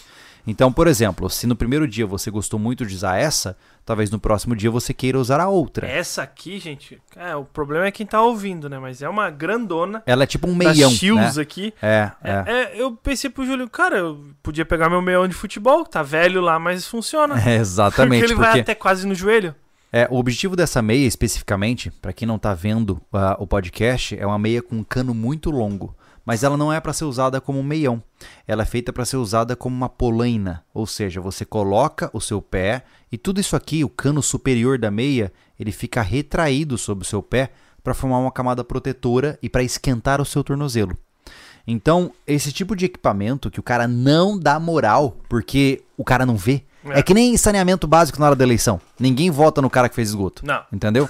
é a mesma coisa. Então, meias são um ponto extremamente importante da expedição.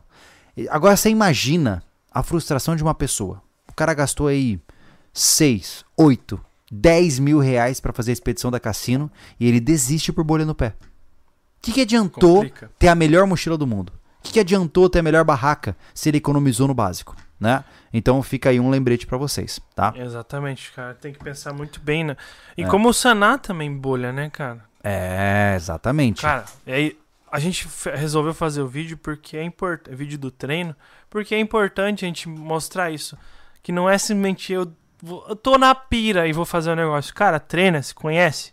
É. Tu pode ter pira quando tu se conhece 100%, tem uma experiência massa É. e conhece teu corpo 100%. Aí tu pode ter pira. Exatamente. De, de contrário, cara, treina antes, se conhece. É verdade. Senão vai dar problema. E, e tem a técnica, né? É, Exato. muitas vezes o cara com bolha, ah, eu vou furar. Então assim, ó. Deixa eu cortar isso aqui, porque essa bolha tá errado. Então tem que tomar muito cuidado com essas, esses é, preconceitos, né? E quando eu digo preconceitos é realmente você acha que é uma coisa e é outra, né? Mas enfim, é, eu zoei o seu saco estanque aqui, ó. Mas olha só, temos aqui, é, ó, isso aqui é uma camiseta, tá? Da Solo, manga longa, Temos aqui um Fleece 200 é, da Columbia, top pra caramba esse aqui. Eu nunca lembro o modelo, é o Fast Track 3. Então, são equipamentos de alto padrão, pô. É que É. guardar depois. Tá, eu vou deixar aí. É, são equipamentos de altíssimo padrão que vêm com o objetivo de aumentar as suas chances de sucesso, né? Você consegue fazer com outro equipamento? Consegue. Eu fiz a primeira vez com o Anorak da Trilhas e Rumos, aquele Anorak Storm, e fiz com o Fleece que eu comprei na Decathlon. Qual é o Consegue. problema? o problema é que eu ficava molhado o tempo todo, porque quando você está de Anorak, um Anorak que não é transpirável, você está fugindo da chuva, mas você continua transpirando. Então seu fleece fica ensopado e aí quando eu parava de caminhar, eu começava a tremer de frio e não tinha como me esquentar. Meu Deus. Então eu montava minha barraca com as minhas mãos tremendo, montava tudo, eu desenrolava meu saco de dormir e eu entrava em pânico. A sensação que eu tinha quando eu entrava no saco de dormir é assim, ó, respira, vai, vai passar, vai passar. E você tinha que ficar numa concentração intensa para você não entrar em pânico, porque você sabe que se você entrar em pânico não tem ninguém para te ajudar. Não então- tem, né?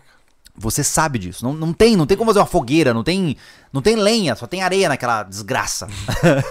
então dá vontade de tacar fogo na barraca para se esquentar. Esse é o nível de frio que você passa, né? Então, é o tipo de equipamento que você usa diminui a chance de você morrer, basicamente, né? Massa. O Re- Renan Teles mandou, mandou o pix aqui. Assisti a primeira travessia, sou fã faz tempo. Manda a garrafa aqui pro Ceará. Abraço.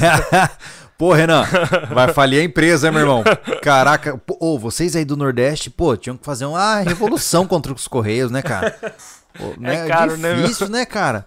Pô, eu vejo lá o Elton, cara, lá de Reiutaba. Nossa, é mais caro mandar pro Elton Cara, que pro ele, Portugal. ele paga mais no frete do que no produto. Essa é a regra. É, qualquer produto pelo jeito. É insano isso, cara. Marcelo Souza, ele mandou um, um- no chat mesmo. Quais itens de segurança vocês vão levar? O spot, principalmente, né? E é, a princípio nós vamos levar um kit médico básico com algumas coisinhas simples, nada que vai salvar a vida de ninguém, É. né? Mas que vão gerenciar as situações. É, gerenciar, questão de bolha, essas coisas É. assim. Uma coisa que a gente vai levar, eu até tenho que. Me lembrei agora, cara. Aquecedor químico para pés e mãos. Então, a gente tem que ver a parada aí. que Falaram que tem um, um negócio pra mulher, pra cólica. Ah, é verdade, que aquece, a, né? É, a Ana falou pra Kelly. Reação Kelly. exotérmica, né? É. E é Enfim. mais barato, né? Se Pois é. funciona, não é estúpido. É, top. Enfim, ah, então assim, você não tem muito o que carregar. Entenda que quando você fala de é, uma travessia como essa, cada grama conta. Então, imagine que eu levo um kit de primeiros socorros completo, que pesa um quilo e meio. Aí eu não termino a cassino. Entendeu? Mas não, cara, é coisa simples. É, porque o pessoal, É o básico, né? É. É. O, o mais alucina muito importante... em primeiros socorros, né? É, o ele mais acha importante... que ele é um UTI móvel. Você tá andando lá do cara, o cara tá em silêncio. É, primeiro socorros é primeiro socorros, cara. Não tem. É coisinha simples, básica. É. Uma coisa que a gente, obviamente, sempre defendeu e continua defendendo, né? Hoje a Spot não, não nos patrocina, mas eu continuo defendendo. Leve algum tipo de sistema de emergência VGPS. A Spot hoje, a Garmin também tem um sistema que eu, que eu sei que é de emergência. Então, leve algum sistema para avisar para as pessoas que você está sob risco, mesmo que não haja sinal de celular. Exato. Hoje existe essa tecnologia, né? Uma trilha Então- tão longa assim, não dá pra te só avisar. Vou sair, sair tal dia, se eu não chegar tal dia, é porque deu errado. Não, não, dá. uma trilha longa, cara, você tem que ter me mecanismo pra avisar quando tá no meio. Porque você imagina que são sete dias. No segundo, você quebrou a perna com fratura exposta. É. Você não dura até o sétimo, Não, no segundo dia, tu tá ali com a, com a fratura exposta, os corvos te comeram tudo. basicamente. Você vira parte dos animais mortos da. Você morreu na praia. Vai ter pesca? não. Não tem, gente. Não sei se vocês estão acostumados a pescar em praia. Eu pescava com a mãe e com o pai de tarrafa. Uhum. É, lá em Tramandaí era assim, a gente caminhando quilômetros e voltava quilômetros pescando papaterra na, na beirada. Ou do contrário, você com a linha, você tem que ter um molinete pra jogar o mais longe possível. Então não tem como a gente levar isso tudo com vara, essas coisas assim. Não, Não, faz sentido. Seria fantástico. Seria legal. mas não. Não, não Existe vara, tipo, ultra leve, assim, ou uma coisa dá. assim? Existe carbono, né? Mas, tipo, que dá pra ficar com menos de 500 gramas. Um kit Total. de pesca. Sério? Dá, dá. Ô, Thiago, Tem coisa que dá, cara. vai que tem alguém que, não, né? não, mas não. Não, cara, é, é um trabalho danado, né? É que a gente não vai ficar parado pra É isso, que né? pescar na praia. pescar na praia, tu tem que ter o tino, tu tem que estar acostumado, Hum. cara. Não, eu não manjo nada, eu nunca pego peixe na minha É, vida. Não, e tem que ficar parado Eu esperando. prefiro comprar uma granada e jogar no mar, pra ir boia pra e a não fazer pega. diferença nenhuma. É, verdade. Não açude o mar, né? É, pois é, você vê que eu sou caipira, eu, não, eu não pesco no O mar. cara faz teste nuclear e o cara fala uma na, gra- na granada no mar. Não- Cara, eu tô fazendo o que eu posso com o que eu tenho. Próxima pergunta. Tá. Ótimo. O que vocês farão para desligamento mental pós dia todo de caminhada? Irão levar algo como um livro ou algo assim? Ah, a gente percebeu, né? Quanto é que deu, Thiago? A gente testou esse painel solar aqui hoje, o que está aqui preso na mochila no cenário, né? Como é que foi a, a o, métrica dia, aí? o dia hoje nublado.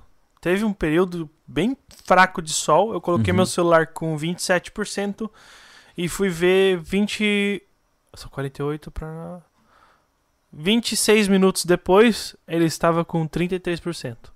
Quase 10%. São 6%. É, 6%. 6% em 26 Então, minutos. a gente pode pensar que em uma hora você carrega 10% do celular. É, por aí. Na pior das condições. Em um sol forte, quem sabe até mais. É. Né?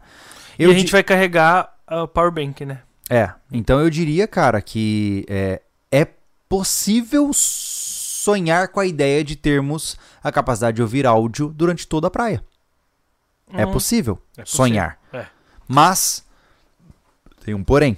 É uma coisa que é importante, né? Eu não sei se você é um cara aí que já passa muito tempo com fone de ouvido, tem hora que estressa, né? Uhum. Tem hora que estressa. Então, eu, Dói, particular- né? é, eu particularmente cogitei a possibilidade de levar o iPad, sem chance, né? Eu vou levar o Kindle. A última vez eu levei um Kindle, quebrei ele. Mas dessa vez eu vou levar de novo, um pouco melhor acondicionado. O Kindle, para quem não sabe, é um dispositivo de leitura de livros, né? E ele é fascinante para que você possa, enfim, conseguir passar um tempo. Porque entenda, gente, que ai, é ralado e tal, mas cara, das 6 horas da tarde o cara para. Aí, por exemplo, você, sei lá, fica à toa. Aí às 7 você janta. Aí, que, que você faz depois? Você não dorme 7 horas da noite. Eu durmo. Eu já tinha que estar dormindo agora. É, É. Eu geralmente durmo às 9 horas da noite, no máximo 9 e meia, por aí. Quando eu tô muito saidinho, eu durmo às 10. Só no dia do podcast que eu durmo mais tarde. E então o que acontece? Se eu for dormir às 9 e meia, por exemplo, eu tenho muito tempo à toa, entendeu? E eu preciso de algum tipo de diversão, né? Então, realmente, um livro vai bem. Só que um livro é grande e pesado e volumoso. Então, um Kindle resolve o meu problema, né? É, eu, eu quero, eu falei pro Júlio, cara, eu quero documentar isso. Eu quero. é, eu tô falando o que eu quero, não o que eu tô prometendo. Aham. Eu quero relatar o máximo possível, que eu quero deixar esse relato no, no, no sobrevivencialismo. Você quer fazer em diário? Eu quero levar um uma caderneta e escrever. Uhum. Entendeu? Porque cabeça não é gaveta, né, cara? Então é, É difícil de lembrar.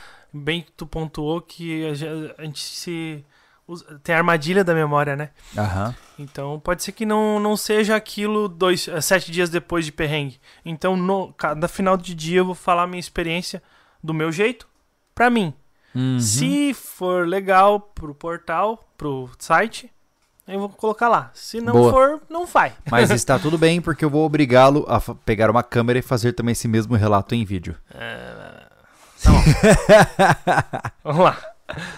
Mandar aqui, ver os superchats. Manda. Hum, deixa eu ver aqui, Samurai. Tá, o, aqui, o Marco Wolford. Como pretendem fazer em relação à água, litragem e comida, barrinhas e enlatados? Ele perguntou, né? A É, gente já falou sobre a quantidade de água, né? é, A gente- comida assim, ó. Retire enlatados da equação. Total. Enlatados são extremamente pesados. Que tem tá? o peso da lata. É. E, e- e não só a lata, mas o líquido incluso Exato. também. É, com- expedições assim são feitas com alimentação liofilizada. Ou Uhum. seja, elas são totalmente desidratadas. Aí você coloca a água em- em- é, que está fervendo, fecha, espera um pouquinho e come. Isso. Certo? É, os quitudes, né, cara? A gente vai ver o que a gente vai levar, A né? gente pensou em. A gente, a gente fez um planejamento, né? A gente fez os quitutes com um, um quilo, quilo, né? Um quilo de quitudes pra cada um. E eu vou exagerar em barrinha, cara. Em barrinha que eu já como normalmente, que elas são em 30 gramas. Sim. É, Então ser barrinhas de bastante, proteína vão É. bem. é, gel de maltodextrina vai bem também, na minha concepção. Uhum. Ah, uma coisa que eu vou levar. Eu já que não eu- gosto desse gel, cara. eu preciso levar Hum. uma coisa específica. Hum. O meu cantilzinho cheio de uísque. Porque na hora que eu tiver no regaço, eu tomo um golinho de uísque e falo assim, a vida ainda vale a pena. Amortecer um pouco a dor também, né? exatamente, exatamente. Se eu pudesse levar a garrafa inteira, eu levava. Mas é muito pesada, né? É, exato. Mas é, mas é uma escolha de cada um, cada um tem itens de conforto, né? Tem cara, ah, eu vou levar um chocolatinho. Eu não tenho pira com doce, Uhum. né? Mas é, tem gente que tem, né? Então, é, é muito pessoal. A gente tá pensando nas refeições principais, almoço e janta e café da manhã. A gente tem que conversar sobre É, o café da manhã É, o café também. da manhã a gente não conversou com o André sobre isso, cara. De se tem alguma coisa pra tem, alimentar. mas acho que não no Brasil. É, Ah. a gente vai ter que pensar sobre. Vai dar peso a mais do que a gente planeja por conta do café da manhã. É. É. Então, enfim, a gente sabe o que vai acontecer, Thiago? Deixa eu te contar como é que vai ser. A gente vai comprar tudo que a gente precisa. E vai faltar. E aí, uma semana antes da cassino, a gente vai colocar nossa mochila na balança. E ela vai dar tipo 36 quilos. E aí você vai falar assim: o que eu faço? e você começa a retirar coisas, entendeu? Que e aí massa. chega uma hora que você fala assim: eu vou com isso aqui, sabendo que eu vou Mas- sofrer e pagar pelos pecados na Tá, face só, da terra. Só deixando claro que eu falei que eu não ia desistir se eu estivesse lá na praia.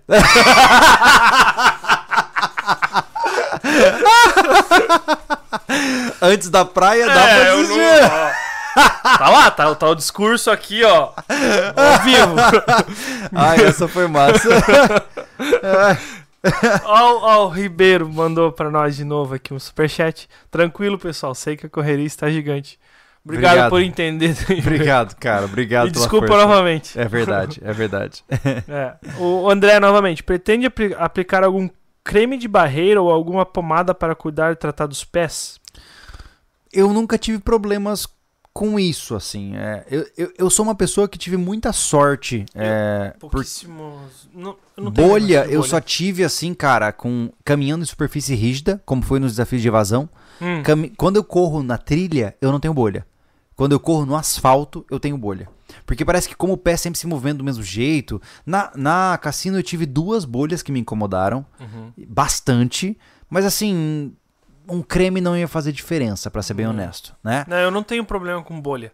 Problema assim, crônico, né? Porque todos os, ah, os desafios que eu fiz na minha vida, eu não, não, não, não foi coisa que me, que me atrasou. Aham. Não, assim, nem sequer me atrasou.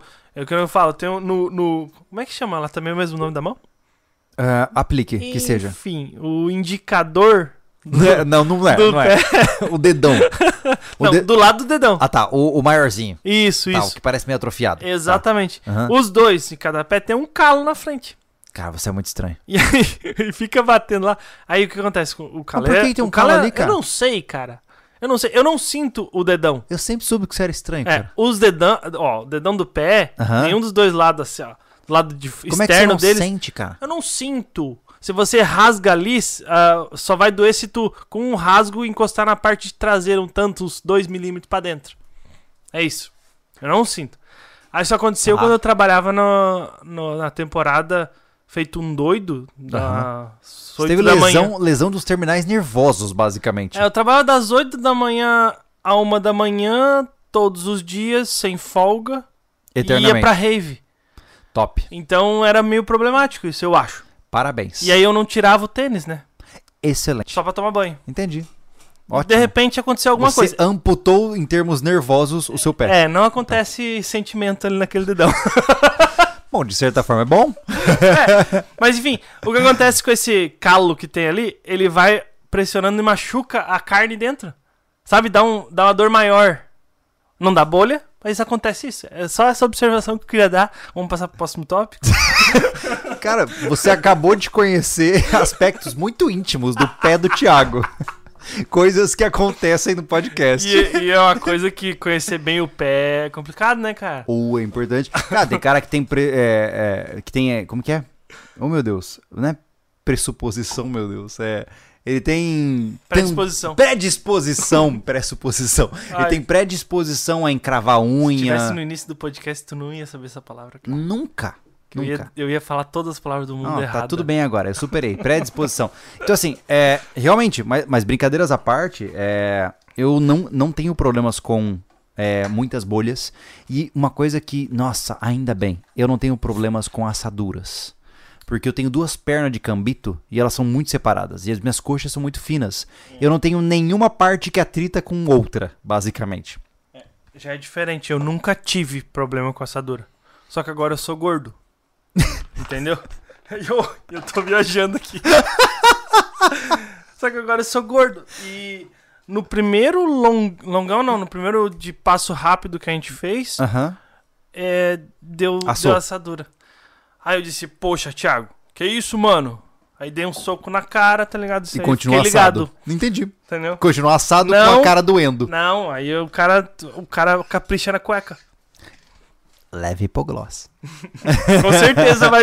Hipoglós vai. Tem que Com ter. certeza vai. Tem que ter. É. Hum, Porque é Ah, dá pra fazer com Nenhuma maisena, engrana- só que, Não, cara, não, não. não, o hipoglós é menor. Nenhuma engrenagem gira sem graxa. Não, É, que mais nós temos aí de bom? tem. Tem bastante até.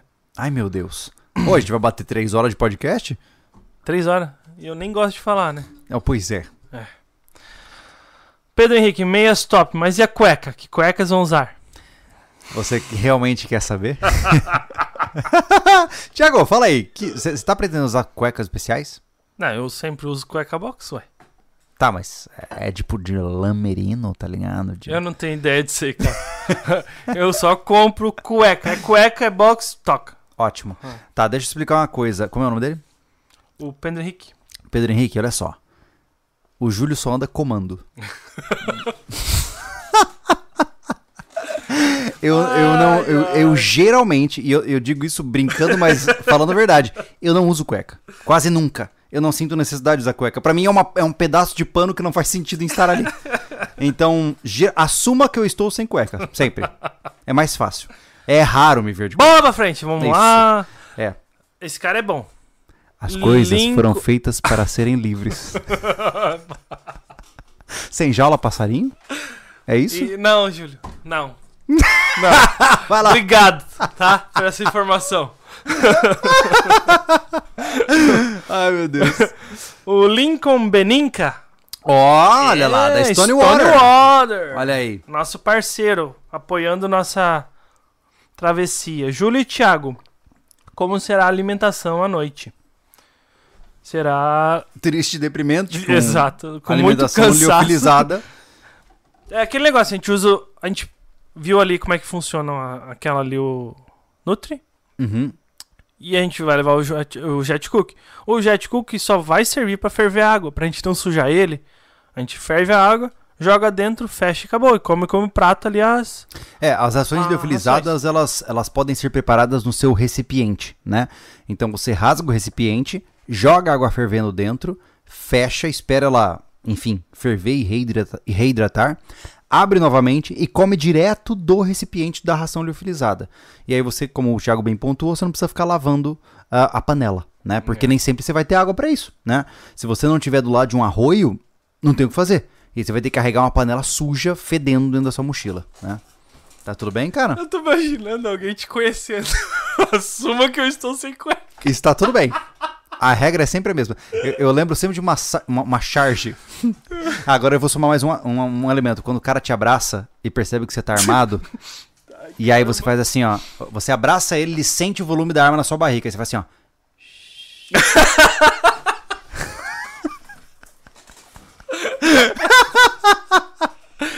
Sem mais. Eu decreto este caso encerrado.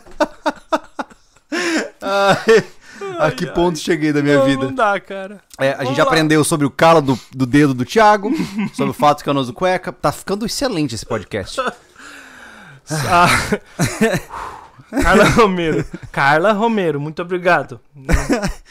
sobre, sobre bolhas. Vamos Deu. lá, foco. Sobre bolhas. Fiz de Piracanga a Itacaré, Bahia. Hum, a pé pela orla, orla deserta. Subestimei pelas informações da população local, me informou e fui descalça. Ah, Por fim, o trajeto era o dobro do que me falaram e tenho as marcas dos machucados nos pés até hoje. caraca! Nossa, é. Assim, ó, é. O ba... eu, eu entendo que existem situações fora do nosso controle nesse sentido, mas sempre pesquise antes. Sempre. Pra você não se ver nessas situações, né? Porque Cara, assim, ó, é, existem travessias que elas são difíceis, mas isso não significa que você tenha que se submeter a traumas e lesões. Tá, cara, fala, cara, fala. Nada, cara, se eu tô. É que você vê os comentários e você. É, é difícil, né, cara? a, a Ana. A Ana Cecília, mas. Balango.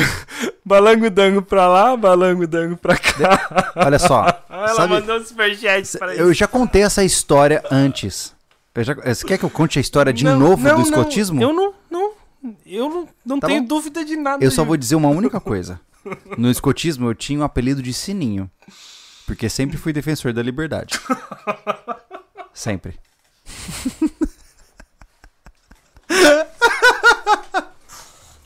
eu vou fazer o quê?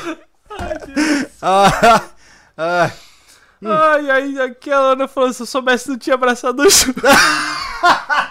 eu me babei todo aqui. ah, ah, superemos. Eu Muda que- tópico, sei lá, inventa qualquer tópico aí, porque Ok, eu não precisava saber disso. grande parte do podcast agora vai girar em torno da minha genitália, é isso? É tão chocante assim? Vamos ver se tem Pix aqui. Isso, assunto, vai lá, cara. Tiagão, vai lá, manda Fala aí, bala. ó, fala aí o que, que é bom pra doar Pix pra nós. Olha só, além de você não usar cuecas, é importante. Se você não tá sabendo, a gente tá fazendo um, um, uma, um levantamento de recursos aí. Fique à vontade para você participar. Se você doar acima de 15 reais via Pix, você pode participar do sorteio da garrafa térmica Warrior 2.0 de 950 ml direto da Invictus. Olha só que legal. Se você quiser concorrer a essa garrafa. Cara, sem nenhuma pretensão, o objetivo principal é você apoiar o canal. Não fique focado em ganhar as coisas. Ah, fique à vontade. 15 reais é, a- pra cima, a gente tá disponível via Pix. A gente vai colocar o teu nome numa lista e a gente vai sortear assim que acabar esse podcast. A gente vai pra uma live no Instagram, onde nós vamos fazer o sorteio do feliz vencedor. Beleza? É. Tá. Temos Pix aí? Luiz Fernando. Eu tô meio mal aqui, né? Respira, amigão. Tá tudo bem. Eu. Luiz Fernando, eu e minha mulher acompanhamos vocês. Vocês trazem um conteúdo de grande importância para a sociedade. Parabéns. Muito obrigado. É um contraste um pouco estranho com o que nós estávamos conversando. Mas obrigado. Excelente timing, Thiago. Parabéns. Ai, meu Deus. Ai. Ai, é tão Muito obrigado, é tão Luiz bom. Fernando. Desculpa por isso, por estar rindo enquanto eu li tua mensagem. Mas é porque a parte boa da história é que somos seres humanos. ai, ai. Que mais? Manda aí. Deixa eu ler aqui, cara. Vai. O Felipe de Lima. Já pensaram em treinar a técnica Wim Hof para passar melhor pelo frio? Abração. Várias vezes eu pratiquei o Hof por um tempo. É muito legal. É, o meu maior ganho foi em relação à apneia. Eu nunca fui um cara que aguentava ficar debaixo d'água. Eu bati um, um recorde. Eu não lembro quanto agora. Mas era acima de 5 minutos eu fiquei embaixo d'água, cara. Foi muito legal. Cinco minutos. Foi massa. muito legal. E com o Wim Hof, né? Mas em relação a frio, o frio ainda é meu arco inimigo. Então eu, sabendo disso, até pelo meu biotipo, né? Eu tenho que ficar esperto e me proteger contra, né? Não tem jeito, né? É, eu, eu tava comentando sobre o Wim Hof e eu paro na respiração mesmo, cara. Uhum. Questão do frio. Não sei, tem, tem método científico incluído nisso, né? Sim. Mas é, a respiração é ótimo. Aham, com Nossa certeza. senhora, esse- no, no treino eu falei pra ti, né, cara? Uhum. Pô, preciso voltar a fazer os. os Não, em os Hof é demais, exercícios, cara. É demais, é. Realmente. É ótimo. É uma coisa muito diferenciada, né? E é interessante que a princípio você bate o olho e fala assim, para.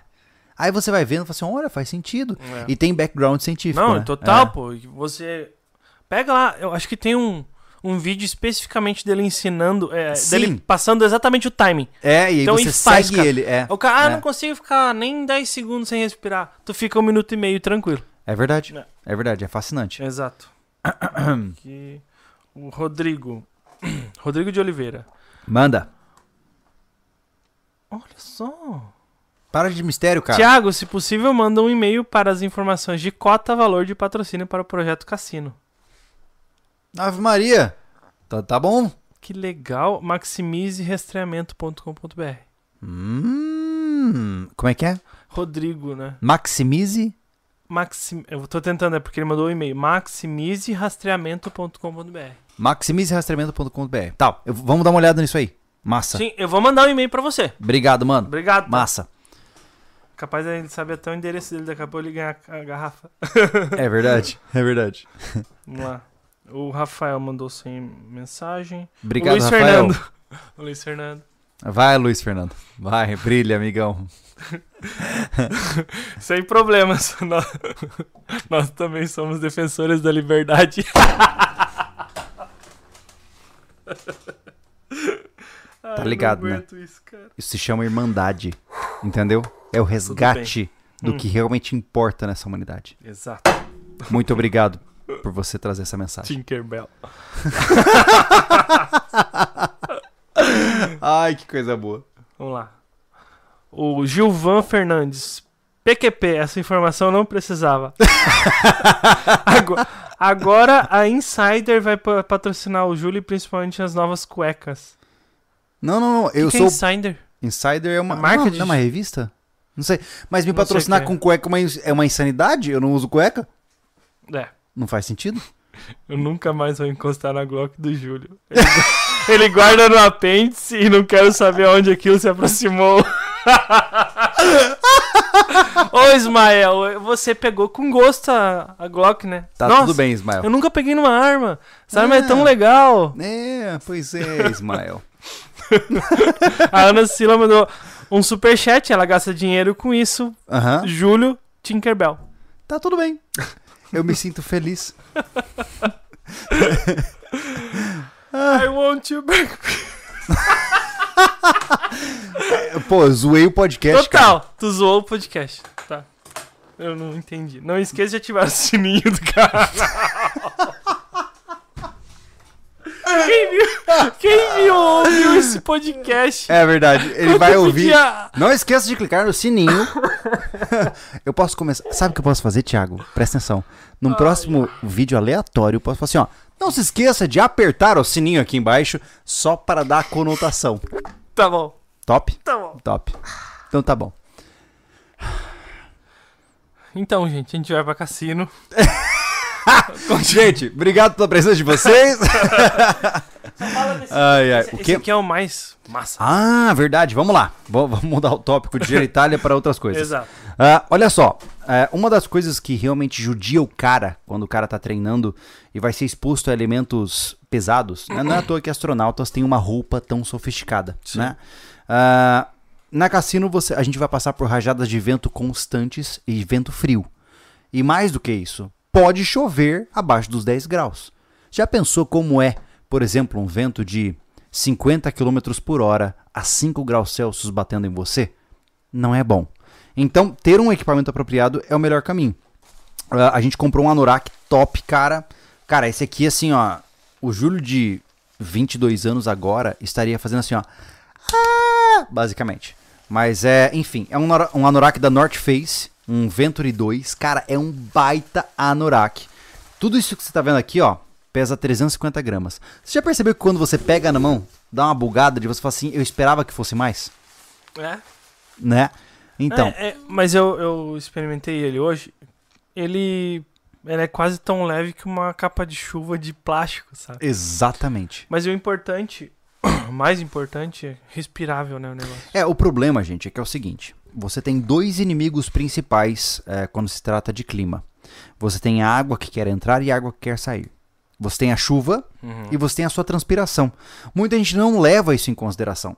Eu, pelo menos, não transpiro muito, mas que nem você que diz que transpira bastante, né? Porque a gordura, né, Júlio? Entendi. Obeso, né? Aqui Tá. tem gordura, mano. Irmão. Aqui é 20%. Mas o, o ponto principal é que, uma vez que você coloca um tecido impermeável, a sua transpiração ela não vai sair também. Então, o que acontece é que ela, ela brota na sua pele, ela se acumula na sua segunda pele, se tiver frio, e ela vai grudar no seu fleece, que o, o seu fleece é feito para manter o seu calor corporal. E aí o que acontece? O seu fleece fica molhado. E ele perde efetividade. E quando você tira o anorak porque você está com muito calor, você é exposto a um vento frio ferrado com a roupa molhada. Mas não molhada pela chuva, e sim pelo seu próprio suor. E isso é um grande problema para quem tá numa trilha. Ter um anorak que tem uma, uma capa permeável de apenas uma única via é muito interessante. Esse anorak ele tem essa pegada, que é o seguinte: a membrana impermeável ela permite a saída do suor, mas não permite a entrada da chuva. Então, aquele vapor de transpiração é perdido pelo anorak isso. Enquanto a chuva não entra. E isso é um grande diferencial. Ah, eu Imagino que isso fala muito com o pessoal que anda de moto. Hum. Sabe quando o cara tá, tá aquele calorzinho, mas tá chovendo e o cara bota a capa de chuva? E aí ele chega no trabalho e tá molhado. Só que ele É. tá molhado pelo próprio suor, pô. É. Né? E com um anorak desse tipo, não acontece. Né? Uhum. E isso é fascinante. É uma tecnologia que eu acho incrível. Que eu né? não entendo, na verdade. Eu também não, É. basicamente. Não Mas tá- eu tá aceito fora como do- parte é. da magia negra que mantém a humanidade Isso rodando. aqui é magia mesmo. Isso. É. Não faz. E, pô, tu, tu ficar molhado, tu, tu te derruba e tu pode morrer, cara. Pode morrer. é. Entendeu? É. hipotermia Entrar em é um, sério, cara. entrar em um É- episódio hipotérmico no meio da cassino, você morre, cara. É, Hipotermia é muito subestimado, cara. é porque é aquela coisa, né? Eu tô com frio. É. E aí eu tô com frio. E aí daqui a pouco eu parei de tremer, né, cara? Mas eu me sinto um pouco fraco. É. E aí game over, Total. né? Aí eu fico com sono e eu durmo. Apesar de que é uma forma, tirando a parte da tremedeira, talvez seja uma parte boa, uma parte boa de morrer, né? É isso, isso. É. Isso, Júlio. Vai lá. a melhor parte é com gás carbônico. Ah, tá, só pra saber. Isso. Ótimo, obrigado. É. Você tá me dando bastão por quê? Não, Já- é só porque o Marco Wolfart Uhum. perguntou: vocês vão levar bastões de trilha? Os trekkings pole? É Sim. isso aqui a gente falou já, a É. gente já mostrou na live. A gente falou um pouco mais cedo, nós vamos levar dois bastões cada um, tá? Com o objetivo de distribuir o peso da mochila para os braços também, né? Ah, existem inúmeros bastões. O que eu gostaria era de um bastão dobrável. Aquele que você tem um cabo de aço que percorre por toda a estrutura do bastão e você desconecta ele como se fossem aquele, aquelas varetas de barraca e você dobra ele, porque ele ocupa menos espaço e é mais leve. Mas o orçamento permitiu esse daqui. O que a gente vai usar durante essa travessia vai ser o Nature Hike Outdoors de duralumínio número 6061, tá? É esse aqui que a gente vai usar. Tá. Ah, lembrando para você que tudo que a gente está comprando a gente vai testar nos nossos treinos e se algo falhar drasticamente, a parte boa da gente não, não tá sendo patrocinado para essas coisas, o Thiago, Hum. é que a gente pode falar mal se elas derem ruim, Ah, sim. né? Não que a gente não fale mal do que a gente é patrocinado, É né? gente- até hoje, Constantemente. até hoje a gente não mentiu em nada, né? É verdade. Ah, se tem um problema, a gente vai falar o problema. É verdade. E a gente vai. Semana que vem sai um. É um verdade. review aí que. É semana que vem? É, né? É. É. Semana o pessoal, vem. o pessoal manda com medo. Eu acho que é por isso que a gente não, não ganha um patrocínio, né, Júlio? É, basicamente, é quase nunca. Só É. quem realmente confia no produto manda pra gente, porque a gente faz pra testar, pô. É, é porque a gente judia, né? É, a gente É, a gente judia. prejudica bastante. Cara, a gente. Eu só vou dizer o seguinte: a gente recebeu um produto e a gente destruiu o produto. Exato. Basicamente. A gente acabou com ele. A gente excedeu todas as, as limitações do fabricante, destruiu o produto inteiro pra mostrar pra vocês. Isso. É. Pra vocês verem como vale a pena. Tem produto que a gente destrói, mas vale a pena comprar, porque você ele aguenta coisa que você nem, nem, É. nem imagina. Essa é a ideia. É. É. O Maxwell perguntou o modelo do, do Anorak. É, o É. Venturi 2. Venturi 2 da, Da, North, North Face. North Face. Isso. The North Face. Da North. E uma informação mega importante aqui. O Leandro La Rosa, Uhum. no começo o Júlio falou da ultramaratona. Corrigindo o tempo, o recorde foi de um português que co- concluiu a prova em 27 horas, Não, não, não em tá. 72. Para, para. Eu vou embora. preciso, preciso de mais cerveja. Tem mais aí? Meu Deus do céu. Ah, já tá tá aí. tarde. Deu, já passou a- o tempo. As crianças já estão dormindo. Exato. E se não estiverem, estão erradas. É, tá errado. Ai, Daniel Moraes, boa noite, atrasado, mas chegamos. Vida de, vida de universitário tá complicada. Cara, mas assim, ó, é 23 horas? É isso que ele falou? 27. Cara, 27 horas pra 230 quilômetros. É absurdo. Meu Deus. Não. Não. É um pace ridículo, cara. Ele é um alienígena, cara. Malditos portugueses! Não dá, cara. Tá louco. Eles saíram como colônia, mas continuam dominando a gente? Exato. Brincadeira, gente. É. Inclusive, cara, eu vou te falar. A gente vai ter que ir pra Portugal em algum momento, tá? É. Porque tem muitos caras de lá que gostam do nosso trabalho e estão ansiosos pra nos receber, cara.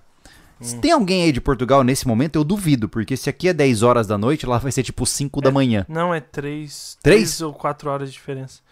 Ah, legal, cara. Se for Portugal, eu vou visitar meu irmão. Ah, olha aí. Isso é legal. É. Oh, eu não entendi o, o Salemovski. Thiago, você não me respondeu. Ele falou em caixa alta. Ele tá gritando comigo. Eu não sei o que eu não respondi. Ah. Não sei, sinceramente. Bom, você acabou de respondê-lo, então você entrou no paradoxo. Caraca, é, eu não respondi a o pergunta paradoxo da anterior. resposta do Thiago. Mas qual é a pergunta? Qual é a primeira pergunta? Você já respondeu. Quando foi criada a pergunta? Quando foi criada a humanidade? Exato. É. Isso, isso. Legal quando chega perto das três horas de podcast. Começa tipo a de ter as parada. derivações cognitivas. É, Exato. exato. A Ana Cecília diz, duvidou, eu abri o grupo. E eu tô com medo de abrir o grupo. Porque ela Está- prometeu fazer uma figurinha Tá tudo bem. do assunto. Tá tudo bem. Meu Deus. Pai Júlio é muito confiante de si mesmo. É. Mas, Cara, eu acho que é é. isso, né? Em termos de tema, além das genitálias e de dedos, a gente conseguiu falar grande parte do que a gente gostaria de falar, É. né? Faltou alguma coisa, cara? Falamos de Eu sei, equipamentos, cara. falamos de trajeto, da nosso relato, das dificuldades esperadas, do que já é conhecido. Eu não consigo pensar em mais nada que a gente não tenha conversado hoje. É, E sobre. E não se preocupem, a gente vai fazer um vídeo com, com a quantidade. Maior quantidade de equipamento que a gente vai ter. na- quando a gente gravar, a gente vai estar completo, né? Sim, Então a gente vai fazer um vídeo específico. Vai ser um vídeo longo. vai, vai ser um vídeo pra quem quer ver. Pra quem quer É. ver mesmo. Eu vou, a gente vai pegar a nossa mochila completamente montada pra cassino. Isso de destrinchar tudo e explicar cada, cada item e o porquê que tá ali. É, isso. Entendeu? Quem quer, a gente fez só uma mostrinha do que chegou, do que a gente comprou. Que só esse pouquinho de coisa que deu mais de 6 mil reais. É. Meu Deus. É. Então, e agradeço muito pelas doações.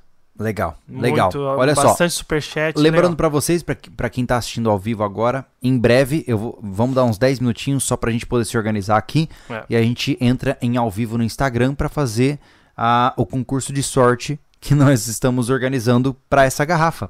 Todos os amigos que doaram acima de 15 reais via Pix para o sobrecast sv@gmail.com ah, vai estar disponível aí para concorrer a esse objeto, essa garrafa térmica Warrior 2.0 950ml da Invertus. Fechou? Invertus. É isso aí? Ó, o Guilherme perguntou: rola mostrar os treinos também? Semana que vem, a- o primeiro vídeo de treino.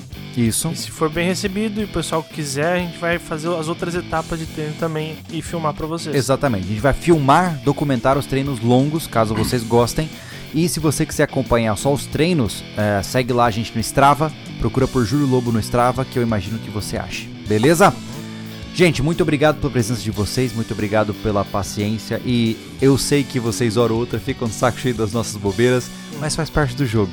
Aqui nós somos seres humanos e ninguém quer pagar de bichão o tempo todo, né? Muito pelo contrário, né? Nós somos caipiras aprimorados, eu diria. Então, muito obrigado pela presença. Lembrando então, quem está participando do sorteio, corre lá pro Instagram, já já a gente fica ao vivo. E para quem já vai dormir ou para quem está ouvindo offline, obrigado por estar aqui conosco. Torcemos para que essa expedição seja boa, né, Thiago? Vai Aí ser. a gente vai fazer a expedição e depois a gente faz um podcast de como foi a cassino. Ah, legal. comparar as experiências. Legal. Vai ser legal, né? Uhum. Uma boa noite pra vocês. Nos vemos no próximo Sobrecast. Valeu, pessoal. gente.